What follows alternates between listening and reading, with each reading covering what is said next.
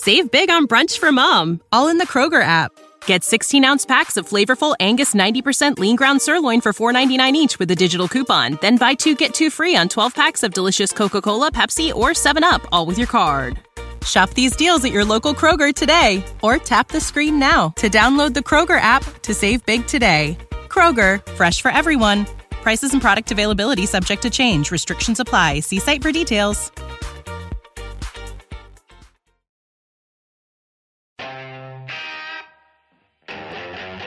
Better call, baby, hey. What an unmitigated debacle. If I could borrow a word from you. I was making, a few hours ago, I was making fun of Ken Dorsey, Bill's offensive coordinator, throwing shit all over the coach's booth. But that was mild compared to watching the 49ers play football. You were right. Um, it's pretty wet once you were looking for it. I think most people think the screen shatters. Haberman was the first to alert me a hand covers it. I think on the internet, when you say the prevailing thought on the internet is he shatters the screen. You know, is that what people were saying? I think that's what went kind of viral. People thought he shattered the screen. It's pretty clear. Maybe like the quality control guy covers it up, doesn't want him to be embarrassed. I wouldn't have mind my TV screen getting shattered tonight, so I couldn't watch the 49ers and Broncos, John. Chances Mike Shanahan was doing that up in his box. Who would have guessed His son embarrassed him tonight. that Paul Hackett was the proud father on Sunday Night Football? Marin resident, you said? Well, just based on his thing in the Montana documentary. Paul Hackett. That's Yeah. the celebrating dad after Sunday Night Football. A lot of bad quarterback play tonight. Pretty terrible. And I'd say just some terrible all around play. The quarterback play was pretty atrocious. The lines for 49ers were pretty shitty as well. Uh, no, not a positive night. now, now, one quarterback who was really shitty makes six and a half million. No, no 150 bonus tonight for the win. Uh, the, the other guy, the other guy makes 46. So there is a 40 million dollar gap. One guy was really shitty. Other guy really shitty except one drive. 40 million dollar gap. Does that make you feel better from a 49ers perspective? No. Well, John, you got your debacle. Trey got 10 points in a monsoon. He did. He did. The 49ers, you know, how many points are they averaging now? 27 plus another 20. Not not a lot. No. Uh, meanwhile, Mike McDaniel's 3 0. Does have a game, but then the on Thursday, coach. he guy he could be 4 0 by Friday morning. Plays the Yeah. Bengals Thursday night. Terrible, John. Terrible. All right. Before we get into it, Too early for uh DeMeco, next head coach of the 49ers, make a little transition, a little like Adam Peters, John Lynch thing, or just pump the brakes. I mean, DeMeco I, keeps this up. He's going to be somebody's head coach. Justin Herbert's head coach. How good is DeMeco? Uh, they didn't show the they didn't show uh, Evero, the Broncos defensive coordinator, till like the end of the game. Did yeah, they? he was that guy was killing it too. UC Davis. 15 Are we sure- points per game. That's what it is. Jordan says. And a little skewed too, right? The 27 against the Seattle win today. Uh, Seattle beat the Falcons today. Yeah. So they're tied for first place, huh? Yeah. Well, just like isn't Denver? Well, yeah, Denver's two and one. Denver's two and one, tied with the Chiefs for first place. Jesus. Uh, Tobin says Kyle most overrated coach in football. Genius. Ha. Marquis says, so John, Trey was bad, huh? Tell me about Jimmy again. I, I have a feeling that'll be part of the theme of the night. I can imagine. Uh, Kiwi says, don't y'all think the line is a big issue? Yes. Without question. Before we dive into it, John, let's tell the people about. I didn't think this would be a popular uh, theme, but uh, Tito's good for emotion. Hope you had a good Tito's weekend. Maybe Morgan Wallen, Sam Smith, some Tito's, some college football, some NFL football, some Tito's. Tito's. We are sponsored by Tito's, John. Handmade vodka, uh, the official vodka of ham. The official vodka of ham. Good for emotion. Yeah. Good or bad. If I didn't have to do a million things tomorrow, I would probably have like four right now. Uh, I think a lot, like a lot of people listening, you know, you hope to have a productive Monday, uh, which is not that far away. When you play Sunday night, you realize, shit, I mean, Monday's right around the corner. Uh, the 49ers, I, I hope Kyle, you know, while he's watching this absolute atrocious game plan that he had going, has a whole bottle to himself on the what's you've made the flight before. What do you say, Denver? Might be a little faster on the charter. What do you, what do you think about two and a Two and half, a half. three hours. Yep. Yeah. Yeah, so you, you get down a bunch of cocktails, especially with the anger. Hopefully, Kyle puts a bottle to his own dome, uh, responsibly, that is, and has a driver take him home if he is. If he stay at the office, no big deal. You got that's what you got to do. But Tito's, uh, can't recommend enough. Had a bunch in Vegas. Guy, I went to a bar at the Cosmo. You know, you think Cosmo, one of the nicer hotels. It's just it's awesome when you're in there. I go to this bar kind of earlier in the day on Friday, right two or three, and I say, you know, can we get two cocktails? She wants a skinny margarita. I want a Tito's soda and lime. And he looks at me. He's like, we don't have Tito's. You don't have Tito's. you want my? You, do you think I'm gonna do business with you? Of course, we left. Go to another bar. They have Tito's. It, it was either like Belvedere or Kettle. I was like, eh, well, of course, we left. see ya. I mean, adios. And uh, Uh, Godspeed. So yeah, I mean, if you're a bar and you don't have Tito's in 2022, y- you are not getting this man's credit card. Uh, my wife Alyssa was down in L.A. Uh, last week. She said uh, went to the hotel bar, got a uh, of uh, a Tito's Mule. Didn't it? just said let me get I'll get the Moscow Mule. Bartender used Tito's off the jump. She said thank you for using Tito's. Tito's handmade vodka, distilled and bottled in Austin, Texas. Forty percent alcohol by volume, namely eighty proof, crafted to be savored responsibly. Comments are coming in fast and furious. So much to talk about, John. Before we get one step further, we also have to tell people we're sponsored by DraftKings. DraftKings, John, where you go and use the promo code HAM when you sign up. DraftKings, sign up with the sportsbook. Use the code HAM when you do. And right now, uh, you bet five bucks on any football team to win, and you receive an additional $200 in free bets if your bet cashes. Obviously, people love same game parlays. DraftKings love same go- game parlays. Can't recommend enough. You can combine multiple bets from the same game to give your shot at an even bigger winnings all season long. DraftKings uh, has been around for a while, so you know your funds are safe and can be withdrawn. What did we do, guy? We told every single person that would listen, we have been ice cold. So fade us. And we would be like, everyone's taking the Chiefs. What do you do? Fade of the week, the Chiefs, take the Colts, even though it doesn't make sense. Then you're watching it kind of weird. Bieniemy and Mahomes kind of yell at each other, even though it felt at one point in time like Chiefs probably going to end up covering. Yep, Then, then they, they somehow don't lose. Yep. So our bet this week was the Colts on the points. Also, was I Threw suggested a flyer, threw a flyer. Also suggested that parlay the the Washington State money line, Oregon State plus six and a half parlay, which is close. That was Washington State did have the backdoor cover on the uh, on the points, but download the DraftKings Sportsbook app now. New customers use the promo code HAM to receive two hundred dollars in free bets if your bet hits after placing a five dollar pregame football wager. That's promo code HAM only at the DraftKings Sports Book. Did the Beavs cover too? Were they underdogs? He's covered. so they both cover. If you took the underdog parlay and the points, Yep. boom, boom. Yep. Um, uh, well, let's get to a few of these. Real estate investor says at Haberman and Middlecoff, 49 fans are crybabies. You young gamers generation better learn this is not fantasy, it's reality. And it's a long season. You bailed on this team last year, too. Donald, let's rattle off some of these, John. Donald, uh, for 10 bucks. Thank you, Donald. I would just ask that the media keeps the same energy about Jimmy that they had towards Trey. If Trey had stepped out of the back of the end zone, sheesh. That's a fact, Jack, right? If Trey had stepped out of the back of the end zone, he'd be getting killed for it. I mean, Now, guy, Jimmy that- wasn't allowed on the practice field for seven months. no, I'm kidding. I'm, that's a joke. That's a joke. I mean, it's true, but it's a joke. it- it is it has been and he was doing a good job making fun of himself a long-standing running joke on one individual right on if memory serves me correct a winless team so the historic moment of dan orlovsky who has actually really grown on me as just a guy on television as a football guy used to not really care for him now i'm cool with him no, i don't know him i just mean like i like his takes or whatever he was known for doing that on a winless team. The running joke was like, what an embarrassment, right? Shitty quarterback, shitty team. Like that kind of symbolized the moment. Right. To do that on Sunday night football, honestly, guy, it is since you and I have been doing this. I, I would say this like little run Kyle had 19 to now of Jimmy kind of establishing himself. You could say that's potentially Jimmy's worst play ever when you factor in this was not his fault and who knows? Let's knock on wood. They might have lost their best player. Let's best case, not for the season, but who fucking knows? The safety actually, they could have lost their best player on the play, and all- if it wasn't a safety and he hadn't stepped out of bounds, it would have been a pick six. It's one of the most disastrous plays I've ever seen with my own eye. Orlovsky's that play, given that his team was a fucking joke and was winless. This Sunday night football in, I don't want to say a must win game, but an enormous game where your defense is kicking ass. You lose your best player. I mean, it's just this play was worse than Orlovsky's. I honestly, I don't even think it's close when you factor in what was at stake.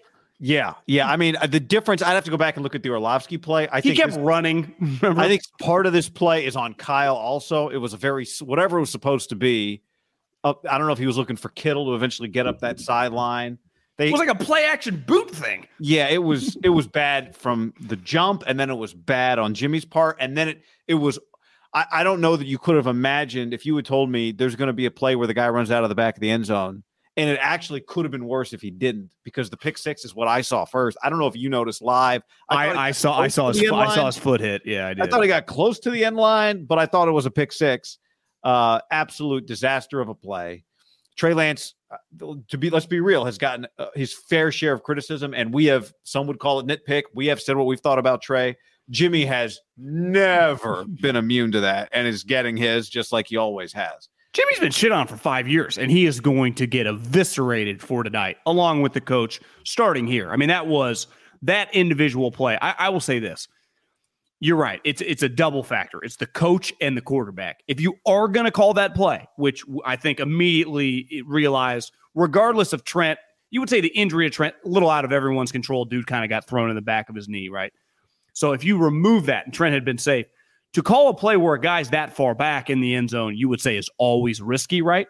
Because if a defensive lineman breaks through, you're fucked. And then it's on Jimmy to kind of know you only have, you're starting in the end zone.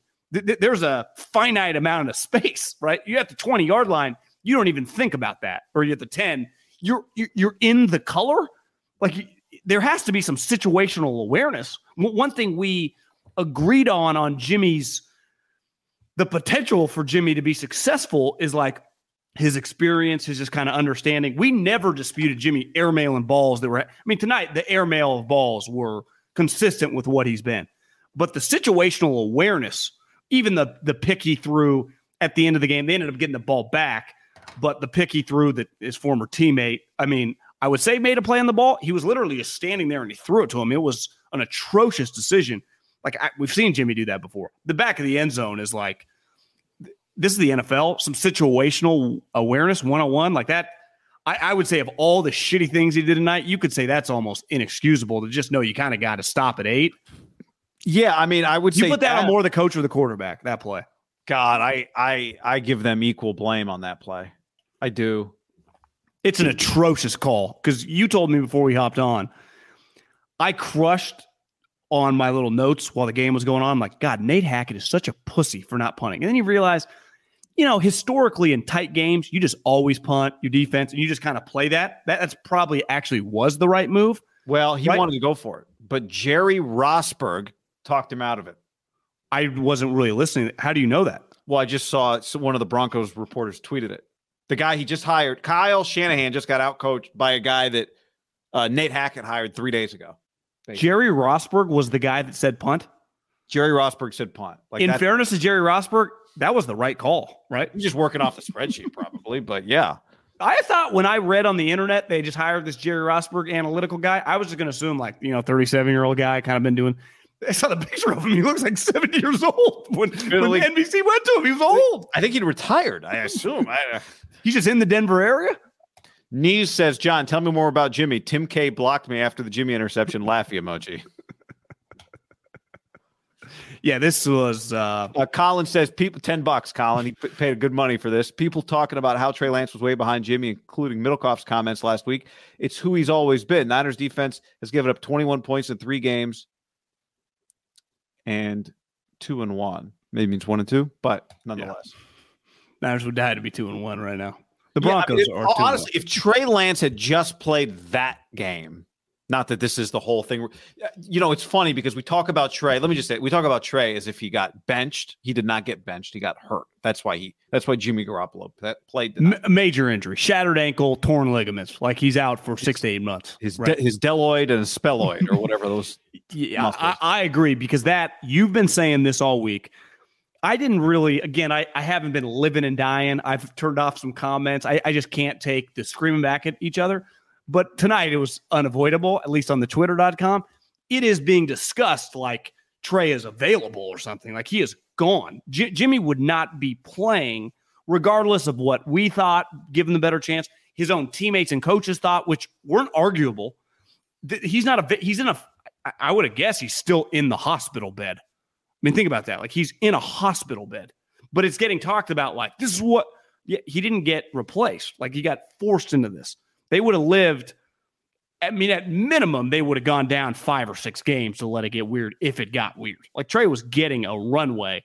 Jimmy was, let's face it, Jimmy was forced into action because his ankle was pointed that way. Now, we gave the takes after that Jimmy gave him the better chance to win. Here's what I will say they, they each started two games where they got to play the whole thing through. Both games, they scored 10 points. Like I, am not, I'm not trying to defend or whatever. Like Jimmy was atrocious tonight. I thought, I thought Trey was pretty terrible in the Chicago game. They lost them both two L's, 10 points, total of 20 points.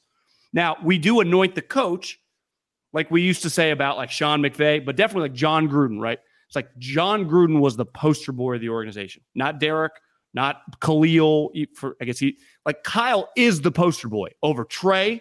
Like it's Kyle's offense when it comes to the offense. Even Deebo, we even said last week when you're like, who's the, or I ask you, I'm like, who was the what was the NBC graphic, the tease for the following week? And you're like, well, it looked like they just ripped Trey off and put Deebo up. And, I, then I saw it this week.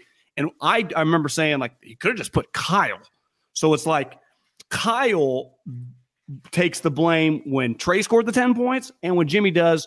Now, both Jimmy gets like uh has a longer resume. We just know more about him. Trey's this great unknown. But bottom line, they had two games where they both started and they scored fucking 10 points. And I'm not trying to, it feels like if I say this, it's going to be like I'm talking shit about Trey. And I'm not trying to. Like, I, no one, when you see the, the, the injury, no one wanted the guy to get hurt.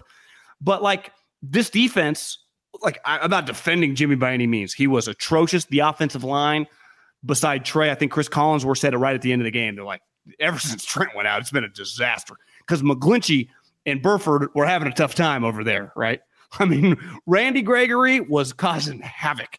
And the moment Trent went out and they put in like if I don't know if they put in the wrong left tackle because someone texted me they're like McKivitz on the two deep here at the Bronco Stadium on the thing that they give to the media is the number two. So I don't know oh. if there was a screw. So regardless, the whole thing was kind of screwed up. Like their their offensive line was getting worked. But both the guys got two starts. Denver's defense is better than Chicago's, and they both got worked. 10 points. Like, like we say a lot about football, it's just a, the end result how it looks like you, are paid to score points. Ten, it, it's both games embarrassing outcomes. We said it when we got on here in the Chicago game. That's an embarrassing loss. We're going to say it when we get on here tonight. That's a fucking joke loss to Nate Hackett and a team that scored 11 points. When your defense, because I was like, did the defense give up nine points? And you're like, yeah, obviously they had safety nine points, nine points. You, you can't be I can't take you as a Super Bowl team when you can't win a game when your defense gives up nine points. Like that's against like a non-dominant squad. Like that's Russ. I mean, Fat Russ. His Super wife was hiding. Well, I'm just saying, like that's how they were being talked about, right? Well, I like, know, but I'm just they're one and two with two of the worst losses in the NFL this year. Did you think she was hiding herself a little bit, like trying to lay low, no, or just like slouching low? And then she saw the camera was on her, and she kind of sat. But this is the outfit, the hat. oh, I did talk to a Seattle source yesterday, John, and I said, "What's the deal with Ciara?" And that person said to me, "Really cool. Every time I've talked to her, seems really normal. swear to God, I, I, I ah, I talked to her three times. She was really normal, really cool." I was like, "Oh, is there oh. a chance she's way more normal than him?" Yeah, I mean, maybe. I don't know. I was like, "What's the deal then?" She did have a bodyguard open her door though to get McDonald's. Or right? sources, but you know, uh, who knows? Not everything here is true. And if your order is complicated, the, the you know the lines of communication, right? What if she had a really complicated order, like no pickles on certain things, right? Question: uh, Did Jimmy lose the locker room yet? Seahawks lost. It. I have to correct myself. I said Atlanta lost. Seattle lost. Seattle lost at home to Atlanta. Atlanta won. I can honestly say I saw one snap, and that was on my TV, a highlight DK sweet touchdown. Did you see any snaps of that game? Uh, did not. No. No. Yeah. But in any event, would you? I mean, one and two. Um, there are some bad. There are some teams that they're having some bad starts. Three game starts. That's what it is. Someone said earlier, don't overreact. Whatever. Three game starts, but it's it's a really bad three game start for a team that was in a Super Bowl conversation. Clearly has a high level defense. Has really good playmakers. I know they have good playmakers, and I know they've identified their playmakers, John, because those are the only people on the team to touch the ball. In the first half, only four people got the ball: Jeff Wilson, Deebo Samuel, Brandon Aiyuk, and George Kittle, and one target to uh, uh, 15, and they missed him. Jimmy missed him. So uh, who scored the Niners touchdown? I, so long ago, I honestly don't even remember. Uh, you remember Aiyuk on that short little? Oh yeah, sweet little play. Yeah. On the well, they said it was an illegal blo- blocking downfield on Deebo. And then they got some more people involved in the second half, but man, they they had there oh, yeah. wasn't a lot of variety to the Niners offense. Uh, who do you want to start with, the quarterback or the coach? Uh, I mean, I guess we've kind of we talked about Jimmy in the end zone. Let's talk about we've already kind of started talking about two bad losses with two different quarterbacks. So to me, that points to Kyle Shanahan. Yeah, I tonight in this situation, I, I would say by about midway through the second quarter, when the possession is just going back and forth, I mean, at one point in time, guy, I wrote down that that was this was in the third quarter. Tirico drops. That was the Broncos' seventh three and out. Seven three and outs. And obviously, a long period of time. I don't know if the Niners ever got a third down. They did not have a third down conversion. And it was like, Kyle, part of the reason we think highly of you is your variation of plays. And it felt like he wanted to keep everything simple because he's on the road against a really good defense. But then there comes a moment where I just think, and we noticed this at anyone that, like I was doing, talking shit about Russell Wilson the entire game. One thing was clear after the dust settled like you couldn't just bank on him having unlimited awful series. Like he was just going to pull something out of his ass, and he did. He found some ingredients and he cooked the drive, scored a touchdown, which ultimately was the difference in the game. And Kyle basically called the entire game like he was never going to find any ingredients and they were just never going to score, maybe hit a field goal or two, right? That like basically once they got to seven, that as long as they hit like one more field goal, probably going to win. Like where was there was the one play where they ran something to Deebo. I he almost went like Shady McCoy ball security, and I couldn't tell like are they going to have him throw? But no, he didn't. He just ran. He did like two 360s and he got like a yard. I don't blame Deebo. I mean, it was just nothing was there. There was a play at one point in time in the game where he just ran like he just kept going kind of basic plays to Deebo, like run plays. Like what what the fuck are we doing here? Do, do you have some sort of Kittle throwback? I to me, this was the type game that forever with the Patriots with Brady, for example, back when Josh was used to winning, it, when they were in this game, they would have the one curveball play at the right moment. Kyle had it last year, right, with the double pass with Deebo. Like that's what this game called for just kind of a play out of your ass, like, oh my God, that worked. And sometimes if you watch football for the last 48 hours, sometimes those plays don't work, right? The double pass, throw back to the quarterback. I saw it a lot in college, saw it a couple times a day. And sometimes you just got to throw it away. But today they just they didn't do anything. It, it was the most vanilla consistency of call. And I get as Jimmy's getting shittier, you're getting terrified. But to not have any curveballs, I don't know, guy. I mean, for a guy that makes a ton of money and is known as one of the best offensive coaches, in that game, you got to at least try a curveball. That was my thing. Just try it, try something. And it just, everything was so vanilla. And then when they got into go to passing situations, I don't know. I, I, just don't love Jimmy just in shotgun with you know, backup offensive lineman and McGlinchey who can't barely touch a soul. Like, what do you guys think is going to happen? He was constantly just getting like I, am not trying to defend Jimmy here, but they were in his fucking dome, not constantly. And he also made some terrible throws separate from that, but they were getting pressure nonstop. They were getting more pressure in the second half than I felt like the Niners were. Now, the Broncos' offensive line, on the whole, especially with Trent Williams out, is actually pretty good. I mean, it's considered one of the better ones in the NFL. But the Niners' offensive line was getting cooked. And it's like to me, when you're Kyle, like you got to try some different shit. You can't just let's just throw three five step drop. Hope McKivitz and McGlinchey can hold on for dear life. Like no, it's Randy Gregory looks like he's uh, I don't know Von Miller or something. Kyle, uh, now we're talking about Kyle here. Jimmy missed multiple throws on like Deebo screen plays, right? Where Deebo's coming back, but they were a mess. Did those feel like that was going to work though? No, the, they were a mess. Airmail Jimmy by about a lot. Or, and I mean, you know, like I, I texted you early in the game after they had that scoring drive. Either they're not going to score again. This is my text. I find the text. Either they're not scoring again or they're going to blow them out. Because we've all seen it, right? You and I have seen it a million times. We've talked about it the drive that you score on that you scripted is not the same as all the rest of the drives that you're going to have. Tried and true form in the NFL, right? And you can, I don't know. I don't want to overly simplify. Did you go in thinking this was going to be a pushover game with Denver? Russ was so bad. You just kept feeling like there's no possible way you're going to lose. And so maybe you had less urgency offensively to take any risks or do anything different because you thought maybe your defense was going to hold up. But if that's what you're thinking, that is so unfair to your defense to ask them to hold up for four quarters against a guy who, even though He's washed. He's washed. He's washed. He's washed.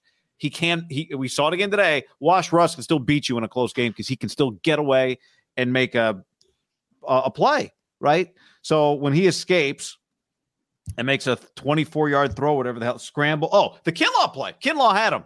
Kinlaw had him. Kinlaw shoves the offensive lineman out of the way. It's him and Russ. And Russ just boop, boop.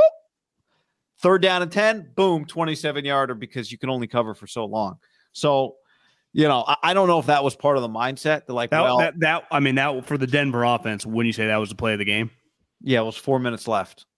Well, I guess it was like five and a half minutes left. But it was just a miraculous kind of scramble. It was, it was vintage Russ because some of his runs they were kind of nice, but pretty clear he's moving slow. There just wasn't any. I think he he does not want to run. There was just no one there, right? Even Greenlaw was actually you could tell way back, like he's in coverage. He's coming up pretty good. I mean, that was a great open field tackle.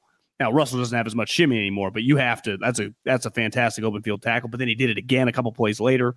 He is really slow. To, to I, me, sitting here right now, the more I let this marinate, losing to a fat Russ. That if I just told you when this before the season started, before we even knew he was cooked, right?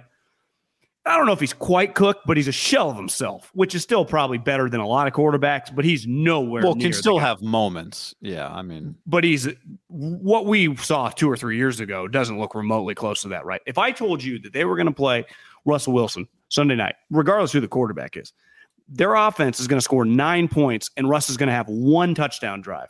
You'd be like, "Oh, Niners going to win like twenty-four to 10. How would the Niners lose that game? You you would find a hard scenario for the Niners to lose a game if I told you before we had ever seen the Broncos or Hackett play a game together, nine points on offense and Russ one touchdown drive. Other than that, if I told you, here's the other thing, guy, constantly getting made fun of on social media, everyone making fun that he can't cook on his own. Because how could you not? Seven three and outs. There was one play on a third down where I mean, a basic NFL throw. He jimmied it. Jerry Jeudy was wide open, like a quick out. Yeah. He threw it like behind him. I, have been watching Russell Wilson his whole career. I listen. He's you can say whatever you want about him, even in his heyday. He hit that throw with his eyes closed in his peak, right? Right. What is going on? And you lose to that? Like Kyle, you you can't lose to that. Like it, and the football's a team game and all, but there's a moment where DeMeco, again, he's the highest character guy in the league, so he's like Kyle help traject his career. But holy shit! I mean, what? The, that's that's an all time. You said to me before we hopped on, is that the worst loss in Kyle's career? No, let's throw out the first couple years, but like since they've had expectations, feels like that's up there, right? I I mean, my you know, without doing the hard search of it, um, it does feel like it's it, it's a candidate to be the worst. The, they had a Colts loss last year that was pretty bad. Remember in the rain and Wentz. Yeah, I you know I think part of what makes this one feel bad is you just you just went to Jimmy, and we we've talked about it. There've been the stories. Maybe some people in the Silver wrote. Some people in the locker room think Jimmy might be better. Now, people I know hate Silver. Uh, I talked to a guy two days ago who talked to those stories are not not real. Put it that way someone who uh, knows people in we, that. We've already acknowledged. I understand, I understand but people. Okay, I'm just saying, like that was not just Mike Silver that reported that, but that's people were saying that. But who thinks I mean, those are fake? Besides, well, I, am just I forget about whether it's fake or not. I'm just saying I talked to somebody who knows, and they told me that's not fake. But I, you're right. I don't about about about, about what specifically? About some players thinking that Jimmy gave them a better chance to win. That's not fake. That's not yeah. Silver made it up. Tyler says, stop blaming this on coaching. Uh, uh, blaming this on coaching and not Jimmy is ridiculous. Hold Jimmy to the same, if not a higher standard. Jimmy lost this game by a mile. Don't worry, we will get to Jimmy. It's more about Kyle doesn't get completely off. This is his team. This is not year one. This is year six. Say what you want, Nathaniel Hackett. They didn't want him. It's his third game coaching a team, and he just beat, you know, Kyle Shanahan, who handpicked the 49ers to be his organization. He did hire a retired guy to run his clock. He did. It's it's not, we're not like these games, we talk about these games first and foremost, and then the big picture you know, I do wonder if part of what we saw today is Kyle's is why Kyle ran Trey much as much as he needed, as much as he did run Trey Lance in week two, right? Like, are you getting something with Trey's legs that Jimmy's arm does not make up for? I think all of us watch Trey, and this is not about Trey necessarily, but all of us watch Trey and talk. Ideally, you would get it all with the arm, but it's not like Jimmy gives you everything with his arm, right? And maybe some of what we saw offensively today is an example of why Trey Lance, um, why the game plan for Trey Lance was to run so much, right? Especially remember we talked about this offensive line and its struggles, and maybe Trey's legs would help them with that. Uh, well, we won't find out for another year whether or not Trey Lance's legs will help them with that. But, um, you know, this this not surprisingly looks like the roller coaster ride that Kyle Shanahan, for better or worse, has captained for many years. Right? He's been the captain of some roller coaster rides, and 2022 is already one. Butcherbox.com slash ham and another special deal. Free for a year. You get salmon, chicken breast, or steak tips in every order for a year, plus an additional 20 bucks off right now at butcherbox.com slash ham. Been telling you about it for years. Been eating it for years on a regular basis. Easily find high quality meat and seafood you can trust 100% grass fed beef, free range organic chicken, pork raised crate free and wild caught seafood. Always be prepared with meat in the freezer when you get butcherbox.com slash ham delivered right to your doorstep with free shipping. ButcherBox is offering you free for a year plus an additional 20 bucks off either salmon, chicken breast, or steak tips in every order for free. Sign up today at butcherbox.com slash ham and use the code ham to choose your free offer for a year plus get $20 off your first order. Prize Picks is America's number one fantasy sports app because it's the easiest and most exciting way to get in on the action. While you watch your favorite players in sports, you just pick more or less on two or more player stats, and then the fun is on. Prize Picks has something for every sports fan from basketball to hockey to League of Legends and everything in between. It's really simple to play. You make your picks, submit an entry in less than 60 seconds. I'll do it at halftime of a basketball game.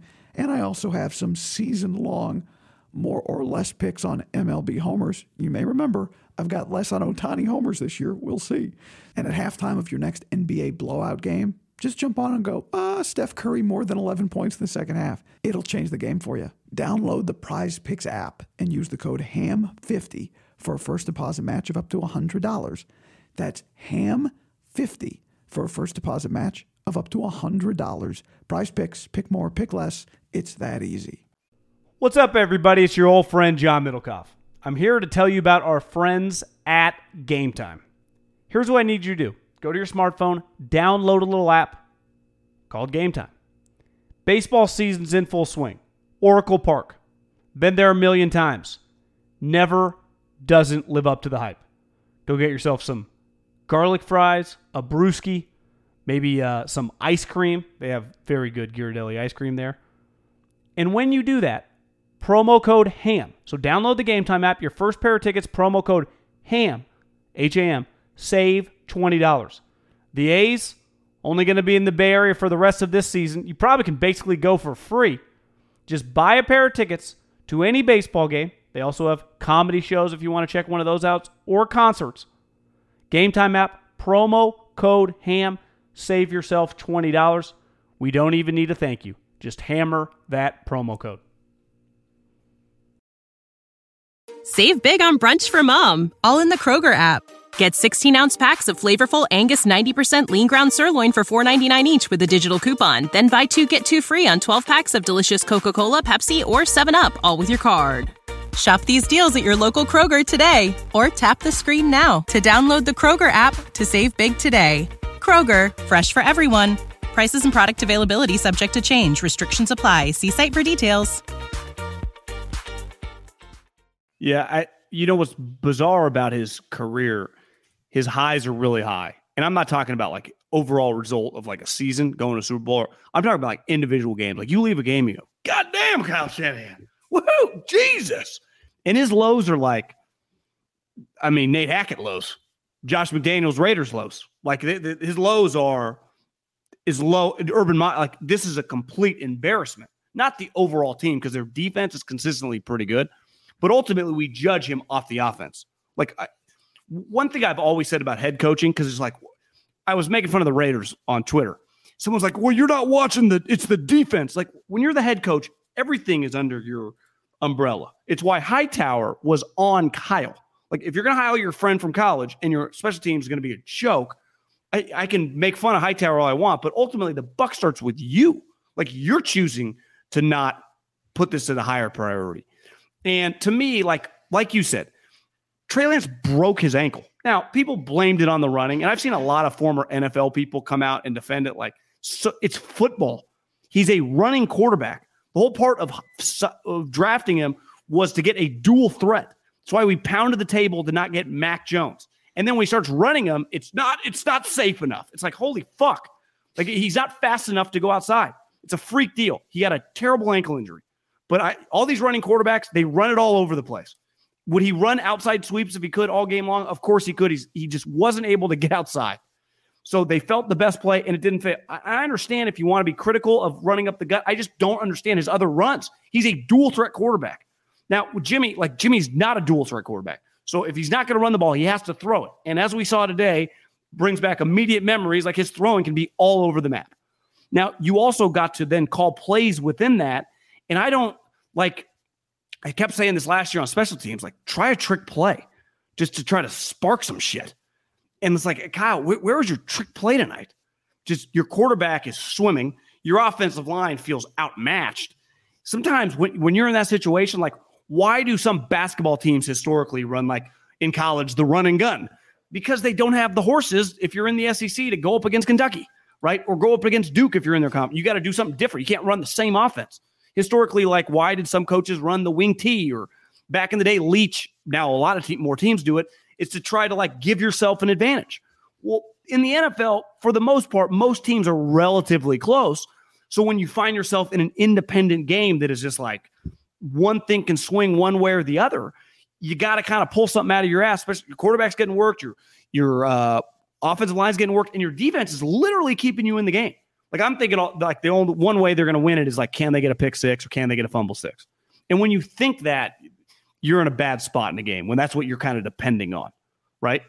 Because ultimately, the Denver got what they needed in the touchdown drive. Like I kept saying, like, do they have a touchdown drive in them? No one was very confident by the second half, right? They had a touchdown drive in them. But you always think like maybe I did Deebo think that Russ had a play in him. I, yeah, I was always, uh, I was kind of like maybe he's just this cooked, and then I re- remembered like he still does have a play in him.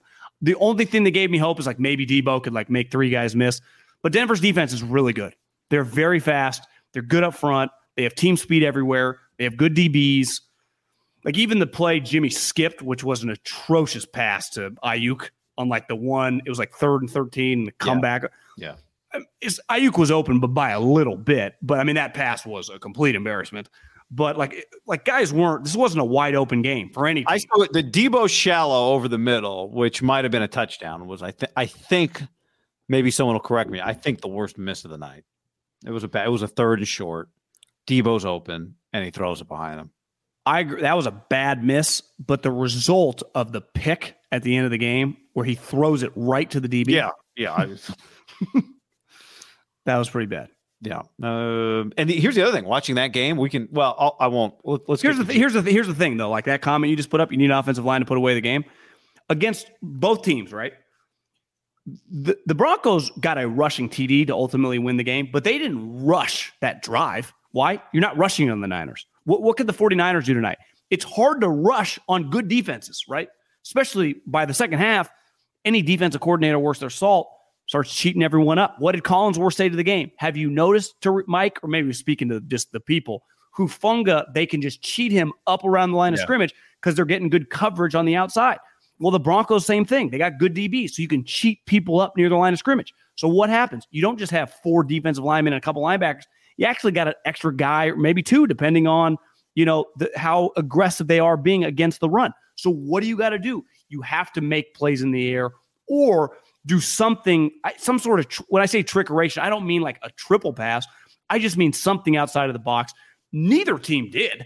Russ just did a couple Houdini plays, and obviously Jimmy and the 49ers did not have any Houdini just based out of their normal plays, and Kyle's not calling any, you know, thing outside of the box. Nobody's getting wide ass open. What's Downfield. But, but isn't it hard to get wide ass open against good defenses? It should Yeah. be. Yeah. Uh, well, you're not going to. Uh, people aren't going to like this uh, quote, John. But uh, here we go. Garoppolo post game. It was my first week with these guys. We've got to get in a rhythm, reacclimation period. I'm not trying to make excuses. I've just got to get in game shape and get rolling now. We had a good rhythm last year. We just have to get back to that. We'll get there. Yeah, I don't think people are going to enjoy that one. the first sentence is not an opinion.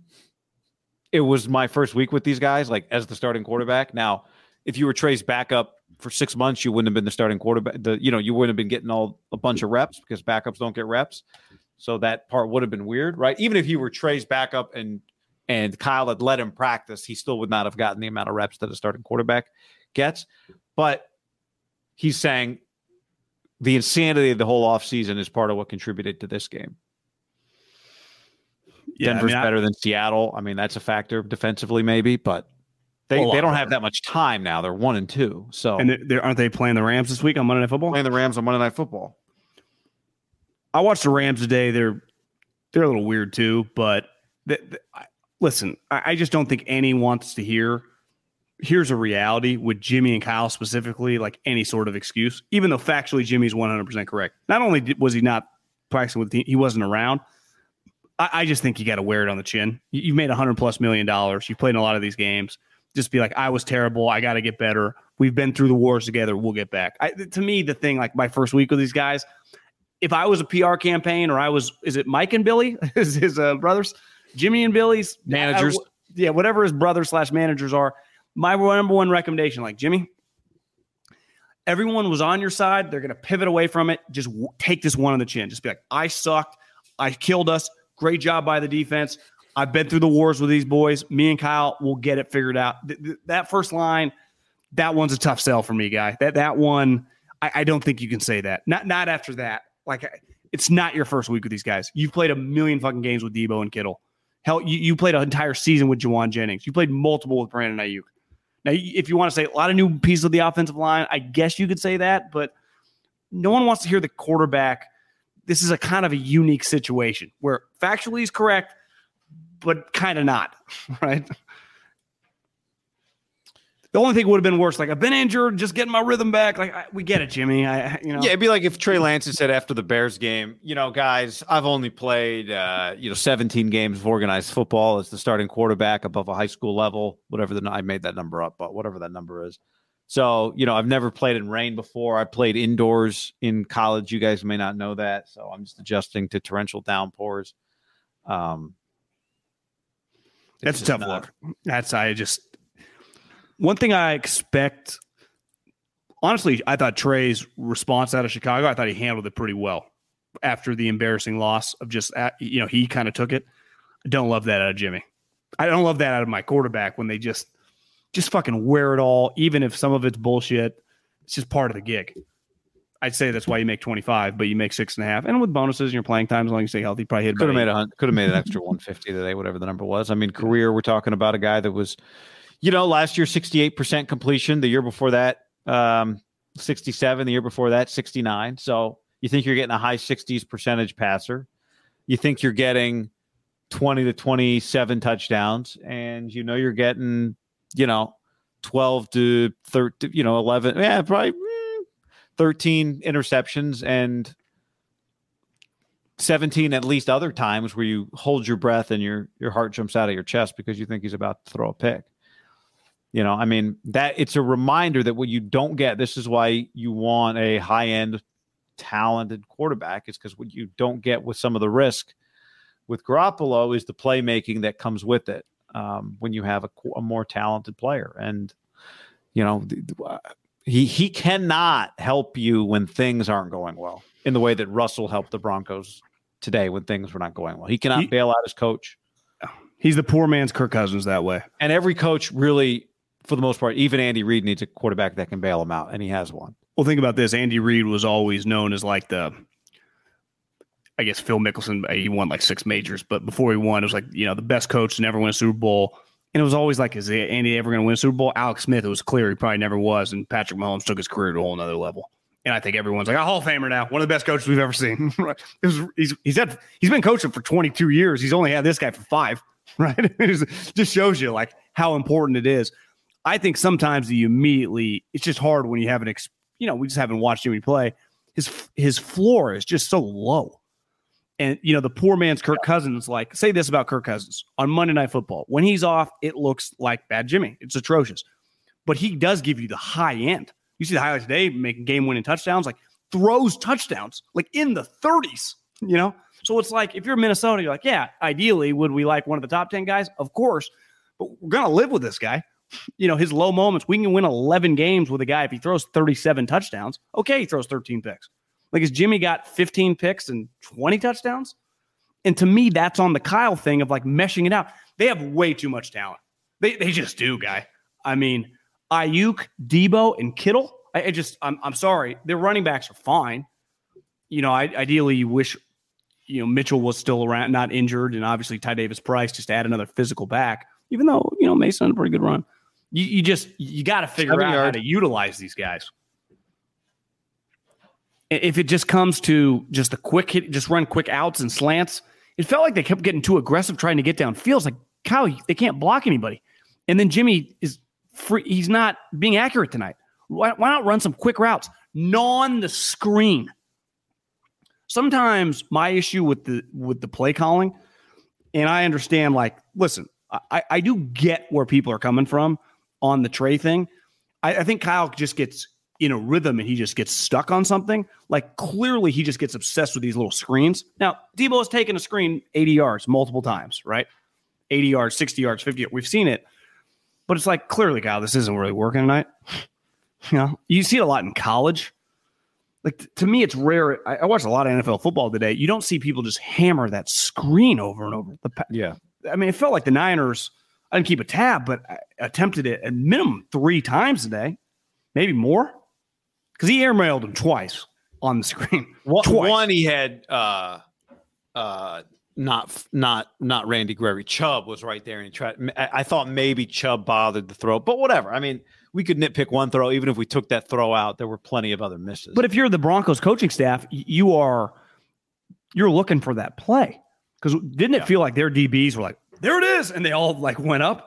Like it's, it's like one of the Niners staples, which I, I just you're not hitting it against a team that I think the Broncos defense is really good. They are flying around, hitting people. They had a lot of similarities to the Niners in terms of their team speed, their tackling, their physicality. If I'm a Bronco fan, I'm a little worried that my my quarterback and my coach got problems. I'd be pretty fired. My defense looks legit, right? If I was a Broncos fan, I'd be pretty proud of them. You know, they they got booed all night long and still found a way to win despite the adversity, despite me counting down the play clock mm-hmm. for them while my quarterback's trying to communicate with the rest of his offense. But but I'm just talking about like you can be, think your offense is a joke and think like, well, at least our defense is yeah. sweet. Yeah. And they were bringing it. And yeah. to me, when you're bringing it and you have that team speed, I think that play doesn't work against elite team speed. Who what is that play not going to work against? The 49ers. Why? Their DBs all tackle and their linebackers can run. Even Flanagan, like he comes in immediately, he moves at their pace. Yeah. yeah. So it's like that play is that play works against like the Bears last year. That, that play's not working against this defense. Like what a couple plays happened, some like rub routes, some crossing routes, like tr- that Jennings play. Like why didn't they try a couple of those? It's like two steps and go, the, the, the, like five steps. You know about the catch Jennings made or the one he did not make? The bobbled. The bobbled, yeah. Think about the made one. At least it was a relatively quick hitter. I thought it was going to be a pick six. Same. I think everybody did. I think Tirico said it. Collinsworth said it when the ball left his hands, I thought that has no chance. He, I forgot he missed Aiyuk. They got Aiyuk open. It was a tough throw, but Aiyuk got open down the field in the first, in the third quarter. Not the skip ball across. No, no, no, no. That was actually earlier in the game. It was earlier. It was in the first half. Um, so he had some the Deebo down the sideline where Deebo, you know, it's like you can't be greedy with Jimmy. You just take the Deebo has to turn and backpedal instead of catch it in stride and run down the sideline for a touchdown. But but no one has an issue like that. You, I, I, don't to- think I like. Uh, let me just say this real quick. I think the this whatever we said about Kyle, I think it's fair. I do think he, at the end of the day, he did the bare minimum required to win the game, and Garoppolo missed some of the key throws that he gave him. But that that's my point. So when you're in a game where Garoppolo is playing really shitty and looks overwhelmed, and the offensive line's overwhelmed, I have a hard time just trying to do the bare minimum. And I, maybe he'd say, because I think the football guy pushback that fans are and ourselves and just people watching it on our couch would say, they would come at you, be like a, an interception, a, a fumble six, we lose. Like, yeah, but if you just hold on for dear life, there's potential that rope breaks and you fall. And that's what ended up happening because you were just holding on for dear life, hoping that 10 would get you across the finish line.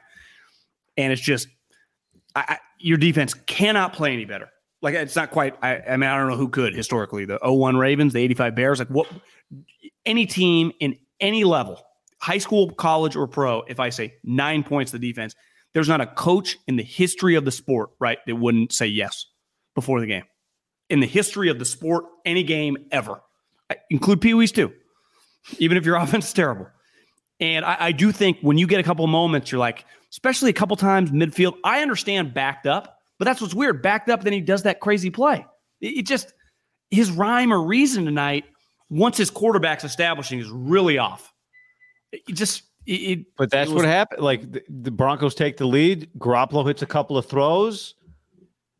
You think, all right, we've seen Garoppolo lead the team down the field to take the lead again, and then boom, interception. You know, I mean, we've just seen it before. You are, and then what happens? Boom, the ball, and then the Niners get the ball back. Nobody right? gets the ball back after punting with like 207 more. That wasn't 207. It might have been 227 than the 49ers. No, That's I think Je- I think the game ended on Jeff Wilson's fumble. Yeah, the pick was a 207. Then they got to stop two minutes. Oh, that's they right. They got to stop the two minute. Then they used that. Yeah, so it was under. It was one. It was uh whatever it was. I didn't write down. The they time. got the ball back at like 140 or yeah, point, you know you understand what I'm saying. Nobody gets the ball back punting in a situation where the other team could just end the game more than that group of guys because they play good defense against the run. I think that's probably. Well, do you think it. it was a go-to if you were the Broncos run, run, run against what you were watching? Yeah, especially because you had the two minute. See, you could argue they got three timeouts and the two minute warning. We should throw the ball. But when you're playing, I, see, this is my thing. That's like where John, that's where Rosburg steps in and goes, "We got to run here." But that's where, to me, the analytic people always want to be aggressive and go for it. I do think you always have to factor in your opponent. The Niners' offense had been atrocious. Yeah, had it's been part abysmal. of the reason the Broncos punted earlier in the game, right? Fourth yeah, and I, one. I think just run three times, punt it, just Jimmy beat us. Now, I think the analytical elite would be like, well, you're only up one point, so they actually don't need to go the entire field, right? Tirico was like, they just need to get to the 35. I was like, well, Robbie Gould isn't exactly McManus. Well, but, but you are in Denver. What do, Robbie's what, kick before had the, you know, NBC does the thing. I think it said, how far did he hit it from? Was it 40 or 50? It had one of those like good from 53, I think, or something like Where that. do you think they would have attempted? Obviously, they didn't even get close. I, I mean, I feel 55. yeah, 55 was going to be my number. Yeah. So you know, uh, what is that? 55 minus 10 is 45 minus 7 to 38. Yeah, so right, right? in that vicinity, 35, 38. Yeah, so maybe the 40. So um well, I here's this information. Oh, Brad says I need another Tito's. Uh, Nick Wagoner tweeted this. I, this must have been from the post game as we're uh, live on Sunday night. Trent Williams high ankle sprain. Timeline unclear, but he'll likely miss some time. Similar to the injury last year that he played on, but later admitted that it was a mistake. Not good. Uh, Azeez Al-Shaair got hurt. Armstead didn't play. Ty Davis Price is out. Uh, not that that's relevant here because Trent. I did find myself watching Trent Williams again tonight when they had they did the little breakdown of him to start the second half, and it's just remarkable to watch how how nimble he is, how special he is. I mean, it really is crazy. Well, he, he he's their best player. Like him and Bosa are their best players. And he is an enormous loss. Like they can function without Kittle. Obviously, they are better with Kittle, but their offense can function without Kittle. I don't know. It's it's a pretty big disaster, guy. McGlinchey, at best, is average, only because he can function in the run game. He is a liability as a pass guy. So now you have a backup left tackle. I, that's a devastating blow. Honestly, they could function. I mean, he's an elite player without Bosa just because they have so much talent. I don't know. that that is there are difference in high ankle sprains. Like I think Mac Jones had clearly his whole ankle went. Trent got rolled up. It didn't look as bad as Mac's, but I don't know, man. That's I'm not blaming Kyle for the Trent thing because the guy fell on him, but Trent's team, or I mean Kyle's teams, fucking guys get injured at just rapid rates. Well, did it bother you at all the rate at which he ran Deebo right back into piles after Deebo almost got hurt? After Deebo, you know, was down, came off the field, and then I, you know, I mentioned this the other day, and I said this. He's gonna I kill said- Deebo. I said it on the show because he was asked if he thinks, you know, the plays that he runs for Deebo put Deebo at higher risk than, um, you know, if he didn't run Deebo around the line of scrimmage as much. And he said no. He thinks Deebo gets in all the same collisions wherever he is on the field. And if you were Kyle and if you were on Kyle's side, you would say that play last week against Seattle where Deebo had a breakaway. The only people on the field, there were 21 people behind Deebo, and somehow he ended up in a head-to-head collision. You'd say, see, that's evidence. That was, a, but I, I disagree with Kyle, and I said it. I I think you put Deebo at greater risk when you've got him come basically like curling off screens uh, inside the hashes, and uh, you know clearly it's it's like he it's it's what he did with Trey Lance. He just thinks this is the best chance we have to win. He would say, "We lost a one point game to the Broncos. How could I possibly hold anything back to protect somebody?" But I mean, five carries for Deebo. I think four of them were in the first half. It just felt like there is Deebo takes a pounding with should Kyle. there be any consideration for Deebo's health when it comes to play calling? I mean, that's the question. Because right now the answer is there is no consideration. And now you're one and two, so there's not about to be. Like they are in, you know, I know it's early, it's a 17 game, but they are in kind of we got whatever we got to do with Deebo, we're gonna do and hope that nothing bad happens range. I just don't. What, what do you change about it? Like you just have him Yeah, run go routes. Like what? No, I mean, his plays answer. historically have worked, and he's you know Mhm. one of the best players in the league with the ball You're in his hands. And the easiest way to get him the ball in his hands is to hand him the ball or throw the screens. And if Jimmy's going to airmail him, you just got to hand him the ball more just to make sure he gets it. Because I remember an offensive coordinator told me one time, he said, everyone's so big on balance. This was years ago, like run pass balance, right? Teams, you know, you've talked to these coaches, they want to they want to stay balanced. And he said the key is not run pass ratio, it's the ratio in which you get the ball in guys' hands. People have always been like, Andy passes it too much. And he's like, look at Andy. If his running back is a big time player, a Shady McCoy, a Brian Westbrook back in the day, the Chiefs early on, Jamaal Charles, he might not hand it to him 25 times, but he throws it to him. He might run it to him 12, and he targets him another seven or eight. So his touches, the key is touches. And to me, the key with Deebo is touches. Yeah. And Aiyuk is all in, in I guess Kittle, you could give on a reverse or whatever. Aiyuk is going to be, Aiyuk's a receiver, right? He's a route runner. That's really what I would say Aiyuk's best quality is being able to get open. Deebo's best quality is the football in his hands, guys in front of him able to make a miss, break tackles. I, I think it's a hard conundrum to be in. You watch Kittle tonight. I remember when they were thinking about signing, they weren't thinking, they didn't have a choice. Kittle's one of the best players on their team, and you need a contract extension. And you're just like, well, it's going to be expensive. He's going to be a 15 plus million dollar a year player. He is a physical, violent player. Will that last? And he's already got hurt. He comes back. What does he play like? A physical, violent player. Every single time he catches the ball, what's he doing? Looking to break tackle, throw a guy off. And that's ultimately the Deebo mind mentality, the Kittle mentality, Al-Shaair flying around, their linebackers flying around, is what has been their point of difference when they've won big games. When this crew to get in the playoffs, the playoff year in 19, the playoff games, it's a hard, like, what's the balance? Do you want to just be like, you know, a scoring team that doesn't have any, you know, physicality? Because physicality, like I'm, I watched a lot of Tampa Packers today. Like I think Green Bay has kind of added to their physicality. So they got into a heavyweight fight where it's just like, we're just going to throw blows. And Green Bay's like, we can do it. And, and Tampa's like throwing blows. They just threw blows back and it was a 14 12 game. Yeah. Right. And that's, you would say, watching a lot of NFC football, it's like that's how Green Bay plays. That's how Tampa plays. You know, the Rams kind of play like that a little bit too. I would say they're a little sexier, not quite as physical. Uh, now, Aaron Donald specifically can be really physical. He, he made an incredible, like one finger sack today on Kyler, but that's just that is going to be the Niners' point of difference. Now, ultimately, like, is this sustainable for the next decade? I don't know, right? I mean, guys just drop like flies, but the hand they're dealt like that, if they're going to win games, playoff team, compete in the playoffs, they're going to have to be a heavyweight fighter. Well, they're a completely different offensive line than they were the last time they had to deal with this issue, right? When Trent Williams, when you were there last year, Niners Rams week 17, and Trent Williams was out. Like, how, how are they going to pull this off? And it was McKivitz, and Tomlinson, Alex Mack, hmm. Daniel Brunskill, Tom Compton. That was the line, right? Well, that's I'm not not that that was a bunch of all pros, but Laken Tomlinson was a key player. It turned out, especially because he played left guard. He played right there next to the spot where Trent Williams was. When Trent Williams went out of the game on Sunday night, you could feel it. Randy Well, Gregory sacked Jimmy Garoppolo two plays later, and it was untouched. I mean, he he got to Garoppolo so fast, and the next thing you knew, McKivitz was in there. So, and uh, you know, I think the other thing is you watch this team with Jimmy. it, and- it felt like I used to do this in high school.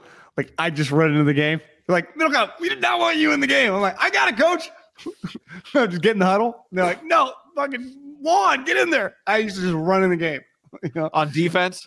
on on offense. Oh, I would just offense. get in the line because they didn't even want to play. I just hop right in at right guard. That's what it kind of felt like today. And they're like, you are not supposed to be the left tackle. And then he whiffs on Randy Gregory like McKivitz. And McKivitz is like just waiting for someone to tell him. You know, one thing is like they need Kittle. They need to be able to get the ball to Kittle, and with the problems now in the Shouldn't that be line- rapid fire though? Like a Yeah, quick. yeah, I'm just saying now with Trent out, you really need Kittle. Now you really need Kittle extra to block. that's a devastating injury. There's just no way around it. That is, I would say, of all the injuries through a couple weeks in the NFL, that's got to be up there. I mean, he's he's pound for pound one of the best players in the league. He's their best player at an extremely important position. Well, the drop off from him and everybody else at his position on their team is large. Well, like Dak Prescott out for who knows how long. The drop off to him and Cooper Rush is so much smaller than the drop off from Trent Williams to Colton McKivitz. like, are you kidding? Trent Williams with half a body. Like, if only his right side worked, like he's 50%, whatever the equivalent of that is a player, he's 50%, is 100% better than McKivitz. And McKivitz is an NFL player or whatever. Like, that's how good this guy is. I can't tell if you're giving Cooper Rush credit or just giving only giving Trent. Kind of like Cooper Rush, not gonna lie. making a shot at Dak. I, yeah, I think Cowboys win Monday Night Football. Not a shot at Dak. I, I think, know, physically, I, Cooper Rush might have a better arm. I saw somebody tweet uh, that this was, you know, basically that this this being the Sunday night game was deeply offensive. Well, the Niners and Broncos are each part of primetime football the next three weeks. The Niners are on Monday Night Football next week. Then Denver's on Thursday Night Football. I think either yeah, Not the following week, Not this week, yeah. not this week. So they're on Thursday night the next week, and then I You know think who- they're on you- Monday or Sunday the next. There must be you, on Monday. do you know who they play Thursday Night Football? who the Broncos play Thursday Night Football? Yeah. Because the Broncos play the Raiders this week, Kansas right? City, maybe no, because the Raiders and Chiefs play in two weeks. Yeah. Um, Broncos play the Raiders this week. And then they got, what is that? Week five. yeah, so Colts, they, they go Raiders, Colts. Like Raiders, you know, they lose again 0 4, and the Broncos are all of a sudden 3 and 1. Everyone's like Nate Hackett's village idiot, and he hires this guy off the scrap heap to manage his clock. And, you know,